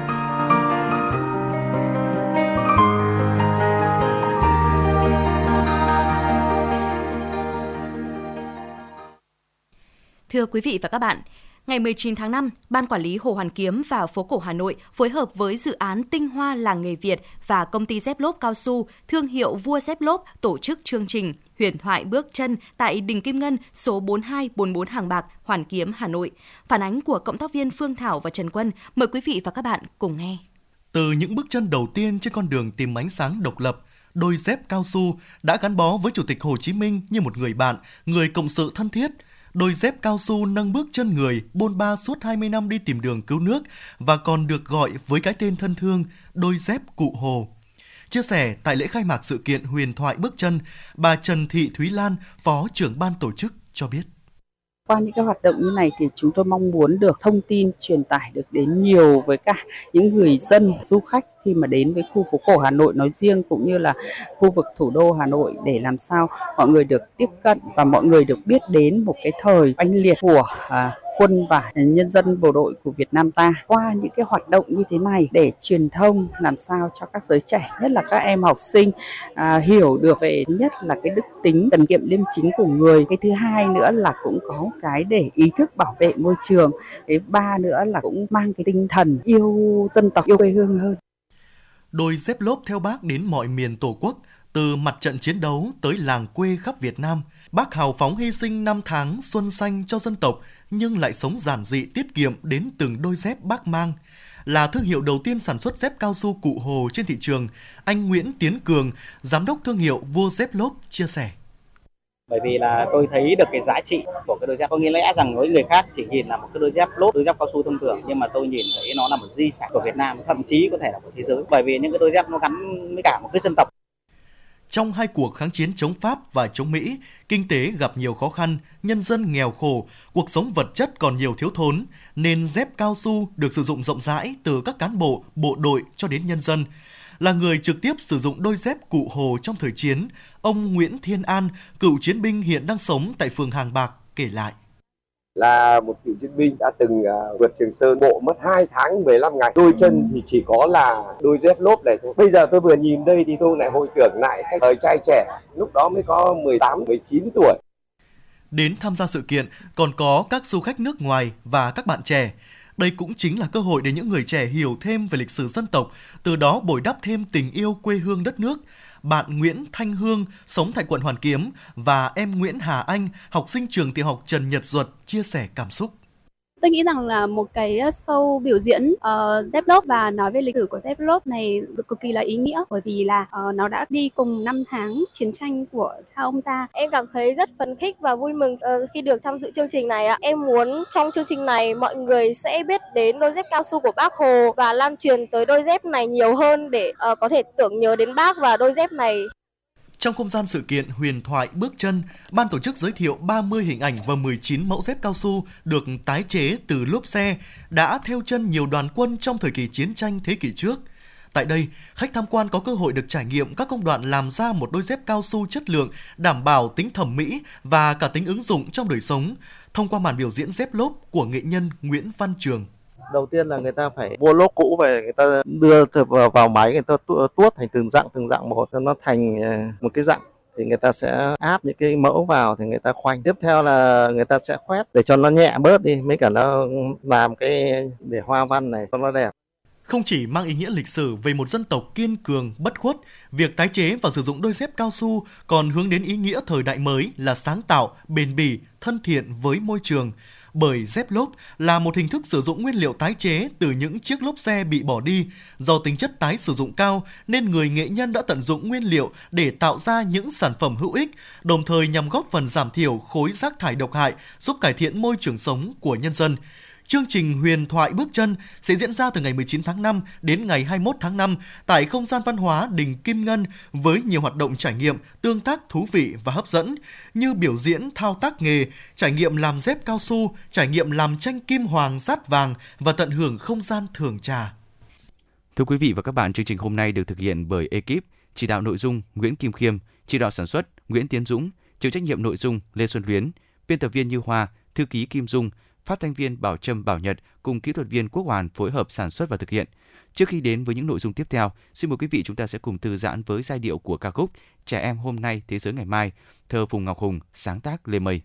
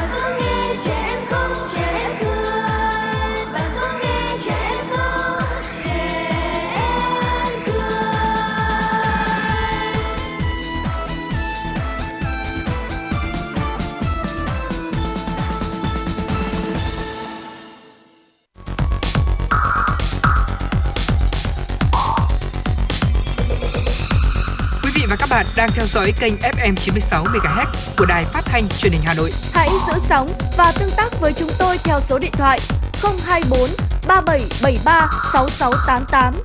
FM 96 đồng hành trên mọi nẻo đường. đường. Thưa quý vị, cùng quay trở lại với truyền động Hà Nội chiều. Mời quý vị cùng chúng tôi cập nhật những điểm tin nổi bật được thực hiện bởi biên tập viên Kim Dung. Thưa quý vị, Ban Quản lý Lăng Chủ tịch Hồ Chí Minh cho biết, từ ngày 12 tháng 6 đến hết ngày 14 tháng 8 năm 2023, Lăng Chủ tịch Hồ Chí Minh tạm ngừng tổ chức lễ viếng Chủ tịch Hồ Chí Minh để làm công tác bảo dưỡng, tu bổ định kỳ năm 2023. Trong thời gian tu bổ công trình Lăng, Lăng vẫn phục vụ đồng bào khách quốc tế đến tưởng niệm các anh hùng liệt sĩ. Lễ viếng Chủ tịch Hồ Chí Minh sẽ được tiếp tục tổ chức kể từ ngày 15 tháng 8 năm 2023. Sáng nay, Cục Quản lý Dược Bộ Y tế cho biết các trường hợp bị ngộ độc botulinum đang điều trị tại thành phố Hồ Chí Minh sau khi ăn phải chả lụa bán dạo. Ngay khi nhận được báo cáo của Sở Y tế thành phố Hồ Chí Minh ngày 21 tháng 5, Cục Quản lý Dược đã liên hệ với WHO để hỗ trợ giải quyết. Hiện WHO đang khẩn trương liên hệ để tìm nguồn thuốc hỗ trợ. Ngoài ra, Cục Quản lý Dược cũng chỉ đạo Bệnh viện Trợ Rẫy liên hệ với các công ty nhập khẩu cung ứng để có thêm nguồn thuốc Thưa quý vị, sáng nay, Bệnh viện Trung ương Quân đội 108 thông tin các bác sĩ tại đây vừa tiến hành nội soi một ca bệnh hy hữu, lấy dị vật là bốn chiếc răng giả trong dạ dày. Trước đó, ngày hôm qua, khoa nội soi tiêu hóa Bệnh viện Trung ương Quân đội 108 tiếp nhận một nữ bệnh nhân 60 tuổi, quê tại Bắc Ninh, nhập viện do nuốt phải răng giả. Bệnh nhân cho biết buổi sáng trong khi đang đeo răng giả thì bị trượt ngã nên vội với tay ra đỡ. Tình huống vô tình đó khiến răng chưa kịp lắp khớp vào hàm đã tuột xuống cổ họng vào trong ổ bụng. Hai tiếng sau, bệnh nhân đến Bệnh viện Trung ương Quân đội 108. Tại đây, bệnh nhân được kíp kỹ thuật khoa nội soi tiêu hóa tiến hành nội soi, lấy dị vật là bốn chiếc răng giả dính liền, kích thước là 4 x 1 cm đang nằm trong dạ dày. Sau đó, bệnh nhân đã xuất viện ngay. Số liệu từ Sở Giao dịch Hàng hóa Việt Nam cho thấy chỉ số hàng hóa MXV Index chốt phiên giao dịch ờ, đầu tuần ngày 22 tháng 5 chỉ tăng rất khiêm tốn 0,02% đến 2.153 điểm. Mức tăng này phản ánh diễn biến khá phân hóa mạnh trong ngày hôm qua.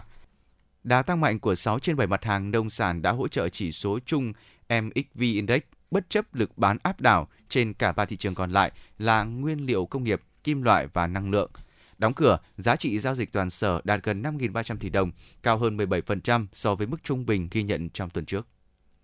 Dữ liệu từ Tổng cục Hải quan Trung Quốc cho thấy nước này đã nhập khẩu 5,3 triệu tấn đậu tương từ Brazil, thấp hơn 16% so với mức 6,3 triệu tấn trong cùng kỳ của năm ngoái.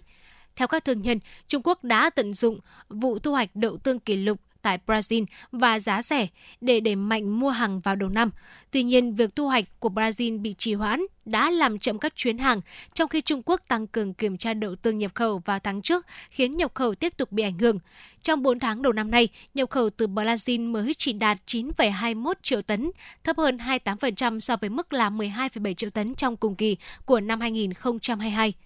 nhập khẩu thấp hơn từ Brazil đang là một cơ hội cho Mỹ đẩy mạnh bán hàng. Nhập khẩu đậu tương có nguồn gốc Mỹ của Trung Quốc trong tháng 4 tiếp tục tăng 11% so với cùng kỳ năm ngoái, lên mức 1,82 triệu tấn. Lũy kế xuất khẩu đậu tương từ Mỹ đến Trung Quốc trong 4 tháng đầu năm nay đã đạt 18,24 triệu tấn, cao hơn so với mức 15 triệu tấn trong năm 2022. Điều này cho thấy triển vọng nhu cầu tích cực từ Trung Quốc đối với đậu tương của Mỹ. Kết thúc phiên giao dịch ngày hôm qua, giá đậu tương đã tăng mạnh hơn 2,5%, chấm dứt chuỗi 4 phiên liên tiếp suy yếu. Triển vọng nhu cầu tích cực đối với đậu tương Mỹ của Trung Quốc là thông tin đã hỗ trợ giá. Thưa quý vị và các bạn, trải qua 65 năm trường tồn từ năm 1958 đến năm 2023, di tích nhà sàn Bắc Hồ tại Phủ Chủ tịch, nơi Bắc đã gắn bó 11 năm cuối đời, vẫn nguyên vẹn và sống động như khi người còn sống và làm việc nơi đây di tích ngày càng phát huy giá trị, luôn là một địa chỉ đỏ, góp phần lan tỏa những giá trị cao đẹp về tư tưởng đạo đức, phong cách Hồ Chí Minh.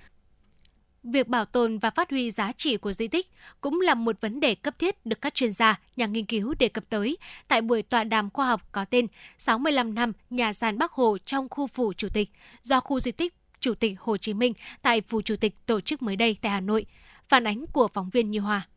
Ngôi nhà sàn đơn sơ, giản dị, nằm bên hồ nước trong xanh, giữa vườn cây trái xanh mát đã đi sâu vào tiềm thức mỗi người con đất Việt, trở thành hình ảnh thân thương, ấm áp mỗi khi nghĩ đến người. ngôi nhà sàn đó là nơi đã ghi dấu nhiều dấu ấn quan trọng trong quá trình hoạt động cách mạng của Chủ tịch Hồ Chí Minh. Vào những năm đế quốc Mỹ leo thang đánh phá ác liệt miền Bắc, người đã viết lời kêu gọi đồng bào quyết tâm đấu tranh chống kẻ thù xâm lược. Cũng tại đây, người viết bản di trúc lịch sử với những căn dặn tâm huyết để lại cho đời sau – có thể nói, di tích nhà sàn Bác Hồ không chỉ là nơi gắn với cuộc sống sinh hoạt và làm việc của người những năm tháng cuối đời, mà còn thể hiện rõ tư tưởng, đạo đức, phong cách Hồ Chí Minh cũng như phẩm chất cách mạng cao đẹp của một người hết lòng vì đất nước, dân tộc, vì ấm no, hạnh phúc của nhân dân, vì tình hữu nghị, hòa bình và tiến bộ của nhân loại. Ông Trần Viết Hoàn, người cận vệ thân tín của bác năm xưa, đồng thời cũng là nguyên giám đốc khu di tích Chủ tịch Hồ Chí Minh tại Phủ Chủ tịch cho biết, nhà sàn Bác Hồ chính là biểu tượng, là huyền thoại về nhân cách Hồ Chí Minh giản dị, thanh tao nhưng vô cùng vĩ đại. Nơi đây không sơn son tiếp vàng, không ngọc ngà châu báu, nhưng có ngôi nhà sàn của bác đã đi vào huyền thoại. Vì nơi đó, cái nhà sàn của bác vẹn vẹn chỉ có vài ba phòng. Và trong lúc tâm hồn của bác lộng gió thời đại, thì cái nhà nho nhỏ đó cũng luôn luôn động gió và ánh sáng và dưới mái nhà này, bác Hồ của chúng ta nhiều đêm không ngủ, nghĩ về cách mạng miền Nam, nghĩ về cách mạng miền Bắc và nghĩ về vấn đề đoàn kết quốc tế. Tại tọa đàm, các đại biểu tham dự đã có nhiều ý kiến trao đổi, thảo luận và phân tích, làm rõ vị trí, vai trò và tầm quan trọng của di tích nhà sàn trong quần thể di tích Hồ Chí Minh tại Phủ Chủ tịch – đánh giá thực trạng và đề xuất các giải pháp để làm tốt hơn nữa công tác sưu tầm tư liệu, tài liệu, hiện vật nhằm phục vụ công tác nghiên cứu khoa học, bảo tồn và phát huy giá trị di tích nhà sàn ngày một tốt hơn. Một số ý kiến tập trung vào việc nâng cao chất lượng công tác bảo quản, bảo tồn di tích nhà sàn, vấn đề áp dụng khoa học công nghệ vào công tác bảo tồn và phát huy giá trị di tích nhà sàn trong giai đoạn hiện nay. Theo ông Nguyễn Văn Công, nguyên giám đốc khu di tích Chủ tịch Hồ Chí Minh tại Phủ Chủ tịch cho biết – Do đặc thù vừa phải bảo quản tài liệu, hiện vật trong nhà, vừa phải bảo quản chính ngôi nhà cùng môi trường cảnh quan chung trong điều kiện chịu áp lực trực tiếp từ thời gian, môi trường khí hậu tự nhiên và ảnh hưởng gián tiếp từ tác nhân con người, cho nên công tác bảo quản di tích nhà sàn gặp không ít khó khăn. Ông Nguyễn Văn Công cho biết. Hiện nay, các cái chân cột nhà sàn đứng có cái hiện tượng tức là mục mũn do cái việc mà cái nhà sàn này là không ứng dụng được các cái công nghệ Ờ, khoa học mới tiên tiến. Ừ, trước đấy cũng có những người nói là nên làm cái nhà kính để để, để trống bảo về đưa hoa cho nó tốt nhưng mà không làm được. Đấy nó ở trong cái môi trường thiên nhiên tự nhiên như thế này thì nó rất là khó khăn. Cho nên chúng tôi rất lo cái việc đấy cho nên mong muốn các cái thế hệ tiếp theo là các ông chí tiếp tục giữ gìn phát huy và bảo quản tốt cái di tích nhà sàn này để mà phục vụ đồng bào trong nước và bạn bè quốc tế đến tham quan, nghiên cứu, học tập và tìm hiểu về cuộc đời sự nghiệp của Chủ tịch Hồ Chí Minh. Theo thống kê từ khu di tích Chủ tịch Hồ Chí Minh tại Phủ Chủ tịch, trong 65 năm qua, khu di tích Chủ tịch Hồ Chí Minh tại Phủ Chủ tịch nói chung và nhà sàn Bắc Hồ nói riêng đã đón hơn 85 triệu lượt khách tham quan, học tập, nghiên cứu về cuộc đời, sự nghiệp tư tưởng, đạo đức, phong cách Hồ Chí Minh – trong đó có hơn 100 đoàn nguyên thủ quốc gia và hàng trăm đoàn quốc tế cấp cao. Việc phát huy giá trị di tích nhà sàn Bắc Hồ được đặc biệt chú trọng thông qua đa dạng hóa các hình thức tuyên truyền, từ chuyên nghiệp hóa nội dung, đội ngũ thuyết minh viên đến đẩy mạnh nghiên cứu khoa học, xuất bản đặc san, thường xuyên tổ chức các tọa đàm, hội thảo khoa học, triển lãm – Tuy nhiên, theo các chuyên gia, để bảo tồn và phát huy tốt hơn giá trị của di tích nhà sàn Bắc Hồ, vẫn cần triển khai thêm nhiều hoạt động thiết thực để có thể phát huy ở mức cao nhất tính hấp dẫn, sức thuyết phục của di tích. Ngôi nhà sàn Bắc Hồ với các di tích, tài liệu, hiện vật không chỉ được bảo quản, giữ gìn hàng ngày và phát huy giá trị với tất cả tình cảm, tấm lòng của các thế hệ cán bộ, viên chức và người lao động khu di tích Phủ Chủ tịch, mà còn góp phần lan tỏa những giá trị tốt đẹp về tư tưởng, đạo đức, phong cách Hồ Chí Minh, sự hiện diện sức mạnh của sự đoàn kết và hội tụ nét đẹp về văn hóa và con người Việt Nam.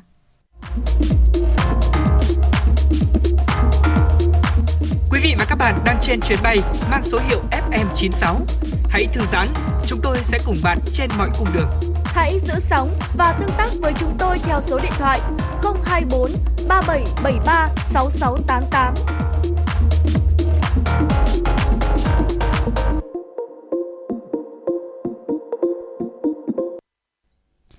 Thưa quý vị và các bạn, lần đầu tiên, một cuộc thi vẽ tranh ở Việt Nam trao giải đặc biệt lên tới 100 triệu đồng tổng số giải thưởng trị giá gần 1 tỷ đồng. Cuộc thi vẽ tranh với chủ đề Di sản văn hóa Việt Nam qua hội họa nhằm góp phần cùng các tổ chức đơn vị thuộc Hội Di sản văn hóa Việt Nam có thêm những hoạt động thiết thực, ý nghĩa vào sự nghiệp chung, bảo tồn và phát huy giá trị di sản văn hóa dân tộc. Cuộc thi do Hội Di sản Văn hóa Việt Nam phối hợp tổ chức với công ty cổ phần Trịnh Gia vừa được phát động tại Hà Nội. Phản ánh của phóng viên Như Hoa. Theo ban tổ chức, cuộc thi vẽ tranh di sản văn hóa Việt Nam qua hội họa nhằm khuyến khích các họa sĩ trẻ, những người yêu hội họa, sinh viên mỹ thuật tại các trường đại học cao đẳng chuyên về mỹ thuật và các trường văn hóa nghệ thuật trên phạm vi cả nước, du học sinh Việt Nam ở nước ngoài có cơ hội tìm hiểu, thể hiện tình yêu với di sản văn hóa, thể hiện ý tưởng, sự sáng tạo trong những sáng tác hội họa của mình. Qua đây, để khuyến khích, động viên và tạo nên phong trào yêu di sản văn hóa Việt, giữ gìn và tôn vinh các giá trị, lan tỏa tình yêu di sản văn hóa trong giới trẻ hiện nay. Chia sẻ tại buổi họp báo phát động cuộc thi, Phó giáo sư tiến sĩ Đỗ Văn Trụ, Chủ tịch Hội Di sản Văn hóa Việt Nam cho biết, văn hóa Việt Nam là kho tàng di sản vô cùng quý báu của dân tộc và là nguồn lực phát triển kinh tế xã hội của đất nước. Do vậy, nhiệm vụ của chúng ta là tuyên truyền, giáo dục nhận thức cho mọi người về giá trị của di sản. Di sản văn hóa Việt Nam là một cái kho tàng di sản hết sức quý báu của dân tộc và hiện nay nó đang trở thành một nguồn lực trong phát triển kinh tế xã hội của đất nước. Nên nhiệm vụ của chúng ta chọn là phải tuyên truyền ừ, giáo dục về di sản và làm sao cho cái nhận thức của người dân cũng như toàn xã hội đối với di sản văn hóa ngày càng nâng cao hơn. Chính vì điều đó mà Hội Di sản Văn hóa Việt Nam thấy rằng cần phải đa dạng hóa các hình thức hoạt động, càng có nhiều hình thức hoạt động phong phú để tuyên truyền giáo dục trong quảng đại của chúng dân giới thiệu trong trong nước và quốc tế là một điều có ý nghĩa rất lớn. Chính vì cái suy nghĩ đó mà Hội Di sản Văn hóa Việt Nam sau nhiều lần suy nghĩ, nhiều năm chăn trở thì năm nay tôi quyết định là phát động cái cuộc thi vẽ tranh di sản văn hóa trong hội họa. Cái mục đích của cái cuộc thi này tức là làm sao để qua cái cuộc thi để cho tất cả những người yêu di sản, yêu nghệ thuật là thể hiện được cái nhận thức của mình, cái tìm hiểu của mình để phản ảnh trong cái bức tranh này. Và qua cái cuộc tranh này thì chúng tôi cũng rất hy vọng là nó sẽ mở đầu cho một cái thường niên của Hội Di sản Văn hóa Việt Nam tổ chức cái sự kiện này.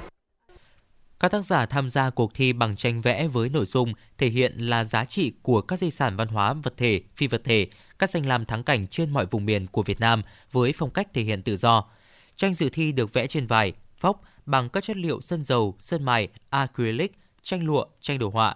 Theo ông Tô Văn Động, Phó Chủ tịch Hội Di sản Văn hóa Việt Nam, Phó trưởng ban chỉ đạo, trưởng ban tổ chức cuộc thi cho biết, cuộc thi diễn ra từ tháng 5 năm 2023 đến tháng 9 năm 2023 và không hạn chế số lượng tác phẩm của mỗi tác giả tham gia cuộc thi. Hội đồng giám khảo là những họa sĩ có tên tuổi của Việt Nam để chấm về mỹ thuật và những người có chuyên môn về di sản để chấm phần nội dung nhằm đảm bảo chất lượng tác phẩm cả về mỹ thuật và nội dung. Ông Tô Văn Động cho biết thêm. Cuộc ờ, thi vẽ tranh về di sản văn hóa Việt Nam ờ, đây là ờ, một cái việc làm mà theo chúng tôi nghĩ là rất có ý nghĩa đối với văn hóa nói chung và di sản nói riêng. chính vì vậy mà trong cái cơ cấu giải thưởng chúng tôi khuyến khích các họa sĩ, những người yêu mỹ thuật sẽ tham gia để chúng ta vừa làm một mặt là yêu di sản nhưng đồng thời cũng có những cái giá trị về mặt vật chất nhất định Ờ, chính vì vậy mà trong ờ, cái lần này thì chúng tôi đưa số lượng các cái giải thưởng là rất lớn. Thứ nhất về ờ, số tiền ấy, thì nó khoảng gần 1 tỷ đồng. À, trong đó cơ cấu giải thưởng thì gồm có rất nhiều loại, trong đó có giải đặc biệt, à, giải nhất, giải nhì, giải ba, giải khuyến khích. À, đặc biệt là những tác giả mà không được giải nhưng mà được à, ban tổ chức à, đánh giá về chất lượng thì cũng đều được được ờ, trưng bày tại các cái triển lãm mà cuộc thi kết thúc ờ, sẽ tổ chức. Đây cũng là một ờ, cách để tôn vinh các họa sĩ, những người mà nhiệt tình tham gia vào cái cuộc thi này. Chúng tôi hy vọng rằng với cái cơ cấu giải thưởng như vậy, với cái tính hấp dẫn của nội dung thì sẽ có rất nhiều các họa sĩ sẽ tham gia vào cái cuộc thi này.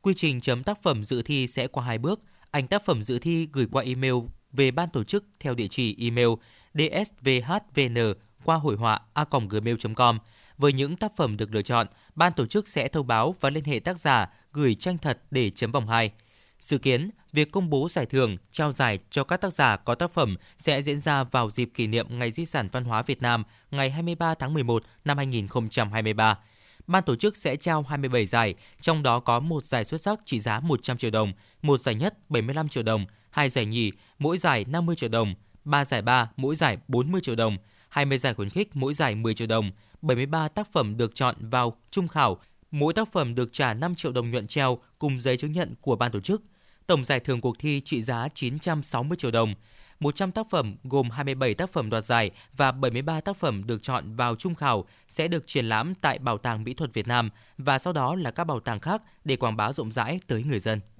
Còn ngay sau đây xin mời quý vị chúng ta sẽ cùng thư giãn với giai điệu của ca khúc Bâng khuâng mùa hè, tác giả Xuân Minh.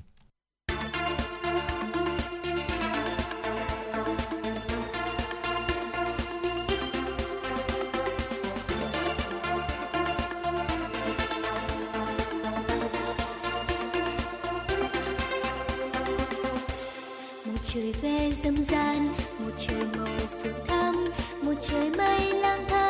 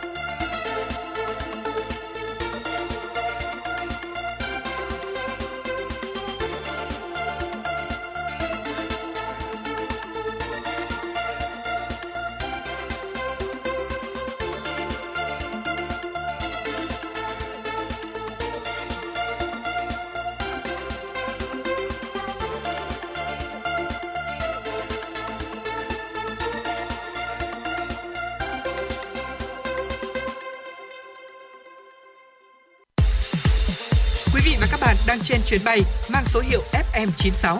Hãy thư giãn, chúng tôi sẽ cùng bạn trên mọi cung đường. Hãy giữ sóng và tương tác với chúng tôi theo số điện thoại 024 3773 6688.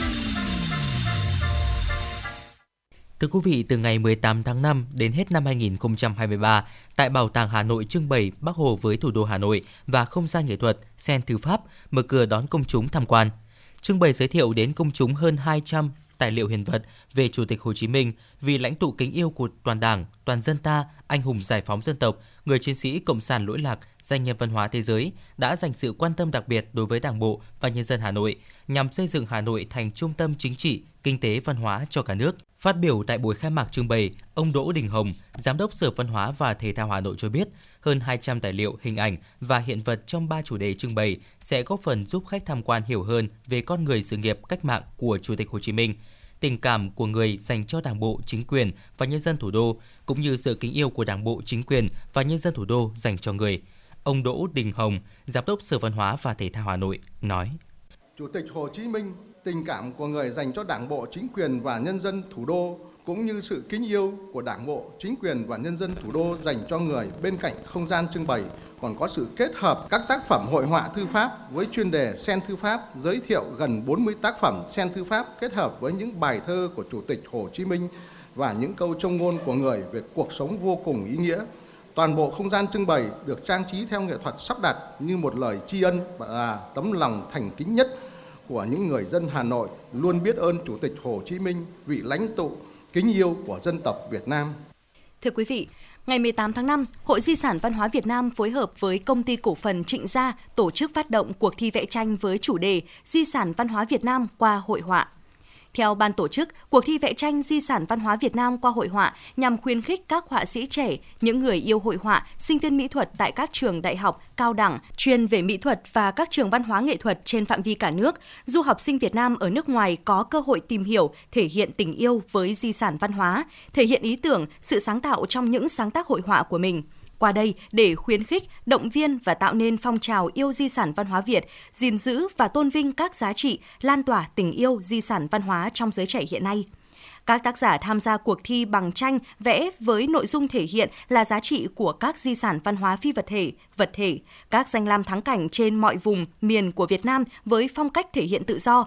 Tranh dự thi được vẽ trên vải vóc bằng các chất liệu sơn dầu, sơn mài, acrylic, tranh lụa, tranh đồ họa. Ông Tô Văn Động, Phó Chủ tịch Hội Di sản Văn hóa Việt Nam, Phó trưởng ban chỉ đạo, trưởng ban tổ chức cuộc thi cho biết thêm. Cuộc à, thi vẽ tranh về di sản văn hóa Việt Nam à, đây là à, một cái việc làm mà theo chúng tôi nghĩ là rất có ý nghĩa đối với văn hóa nói chung và di sản nói riêng. Chính vì vậy mà trong cái cơ cấu giải thưởng chúng tôi khuyến khích các họa sĩ, những người yêu mỹ thuật sẽ tham gia để à, chúng ta vừa làm một mặt là yêu di sản nhưng đồng thời cũng có những cái giá trị à, về mặt vật chất nhất định. À, chính vì vậy mà trong cái lần này thì chúng tôi đưa số lượng các cái giải thưởng là rất lớn. Thứ nhất về số tiền ấy, thì nó khoảng gần 1 tỷ đồng. À, trong đó cơ cấu giải thưởng thì gồm có rất nhiều loại, trong đó có giải đặc biệt, à, giải nhất, giải nhì, giải ba, giải khuyến khích. À, đặc biệt là những tác giả mà không được giải nhưng mà được à, ban tổ chức à, đánh giá về chất lượng thì cũng đều được à, được à, trưng bày tại các cái triển lãm mà cuộc thi kết thúc à, sẽ tổ chức. Đây cũng là một à, cách để tôn vinh các họa sĩ, những người mà nhiệt tình tham gia vào cái cuộc thi này. À, chúng tôi hy vọng rằng với cái cơ cấu giải thưởng như vậy, à, với cái tính hấp dẫn À, của nội dung thì sẽ có rất nhiều các họa sĩ sẽ tham gia vào cái cuộc thi này. Cuộc thi diễn ra từ tháng 5 năm 2023 đến tháng 9 năm 2023 và không hạn chế số lượng tác phẩm của mỗi tác giả tham gia cuộc thi. Hội đồng giám khảo là những họa sĩ có tên tuổi của Việt Nam để chấm về mỹ thuật và những người có chuyên môn về di sản để chấm phần nội dung nhằm đảm bảo chất lượng tác phẩm cả về mỹ thuật và nội dung. Quy trình chấm tác phẩm dự thi sẽ qua hai bước. Ảnh tác phẩm dự thi gửi qua email về ban tổ chức theo địa chỉ email dsvhvn qua hội họa a.gmail.com. Với những tác phẩm được lựa chọn, ban tổ chức sẽ thông báo và liên hệ tác giả gửi tranh thật để chấm vòng 2. Dự kiến, việc công bố giải thưởng trao giải cho các tác giả có tác phẩm sẽ diễn ra vào dịp kỷ niệm Ngày Di sản Văn hóa Việt Nam ngày 23 tháng 11 năm 2023 và sẽ có hai cuộc triển lãm để tôn vinh tác giả, tác phẩm đoạt giải tại Bảo tàng Mỹ thuật Việt Nam. Thưa quý vị, sau 8 năm ấp ủ, Tân Việt Book đã chính thức cho ra mắt bộ sách Công nghệ kỹ thuật số, bút chấm đọc, học tiếng Anh, giúp các bạn nhỏ nâng cao khả năng tiếng Anh trong dịp nghỉ hè đang đến. Bộ sách Công nghệ kỹ thuật số, bút chấm đọc, Học tiếng Anh Tân Việt có thể giúp việc học tiếng Anh của trẻ trở nên dễ dàng hơn. Đây là bộ sách công nghệ kỹ thuật số được đánh giá là cô gia sư tiếng Anh người bản xứ dành cho các bạn nhỏ từ 0 đến 10 tuổi, bao gồm một bút chấm đọc thông minh và 12 cuốn sách đa dạng chủ đề như bé tự học từ và bảng chữ cái tiếng Việt, bé tự học số đếm và hình dạng, bé tự học tiếng Anh qua ba câu chuyện kinh điển về đồ ăn, bé tự học tiếng Anh, bé thực hành. Trong đó có 3 cuốn sách là song ngữ Anh Việt và 9 cuốn là đơn ngữ tiếng Anh, giúp trẻ vừa trau dồi vốn từ vựng, vừa có thể tự học ngoại ngữ một cách dễ dàng nhất ngay tại nhà, vừa giúp phát triển cùng lúc nhiều giác quan như thính giác, âm thanh của từng câu từ, tiếng động vật, sự vật, thị giác, nhận diện mặt chữ và hình ảnh, giúp giác, tay cầm bút chấm đọc và chạm vào từng dòng chữ, hình ảnh, thay thế cho những thiết bị điện tử khác. Bên cạnh đó, chiếc bút chấm đọc còn có tính năng thu âm giọng đọc và so sánh với giọng chuẩn, giúp bé sửa lỗi phát âm dễ dàng. Để không gây hại cho trẻ, chiếc bút được thiết kế với chất liệu an toàn, không sóng điện tử, không gây hại mắt hay hại đến não bộ của trẻ. Bằng sự tích hợp giữa âm thanh sống động, chân thực và hình ảnh bắt mắt, rõ nét, bộ sách hứa hẹn sẽ mang lại hứng thú cho trẻ khi từ học ngoại ngữ và tiếp nhận kiến thức cơ bản theo chủ đề. Từ đó giúp các bạn nhỏ tránh xa những thiết bị điện tử, iPad và điện thoại thông minh. Bà Kim Thoa, CEO Tân Việt Book cho biết, bộ sách Bút chấm đọc học tiếng Anh mới ra mắt là sản phẩm Tân Việt Book đã ấp ủ 8 năm vừa qua, rất phù hợp cho hoạt động giáo dục cho trẻ trong dịp hè này. Đây là một bộ sản phẩm dùng để cho các con trẻ nó chủ động và tự học được tiếng Anh mọi lúc mọi nơi. Nếu các ba mẹ có thể bận làm việc, bận đi công tác thì chỉ cần có bộ sách này trong nhà, con trẻ của chúng ta có thể tự học tiếng Anh với ông bà hoặc với những người giúp việc. À, và đặc biệt nữa là cái giọng đọc của người bản xứ ở trong cái cái chiếc bút nó phát ra thì con trẻ của chúng ta sẽ học được cái cách phát âm, tiếng Anh chuẩn ngay từ khi còn nhỏ và chính từ cái việc mà trẻ thích thú, say mê, hứng thú đến như vậy thì nó sẽ tránh xa được các cái thiết bị iPad, điện tử Quý vị và các bạn đang đồng hành cùng chúng tôi trong chương trình Truyền động Hà Nội chiều. Quý vị hãy ghi nhớ hotline của chương trình 02437736688. Hãy ghi nhớ số điện thoại nóng và tương tác với chúng tôi để chia sẻ những vấn đề quý vị các bạn đang quan tâm, những điều cần chia sẻ và cả những mong muốn được tặng bạn bè người thân một tác phẩm âm nhạc yêu thích hoặc là một lời nhắn yêu thương. Và Bảo Trâm xin được một lần nữa nhắc lại hotline của chương trình 024 3773 6688. Quý vị thân mến và đến đây thì thời lượng 120 phút của truyền động Hà Nội chiều đến đây cũng đã hết. Xin chào tạm biệt và hẹn gặp lại.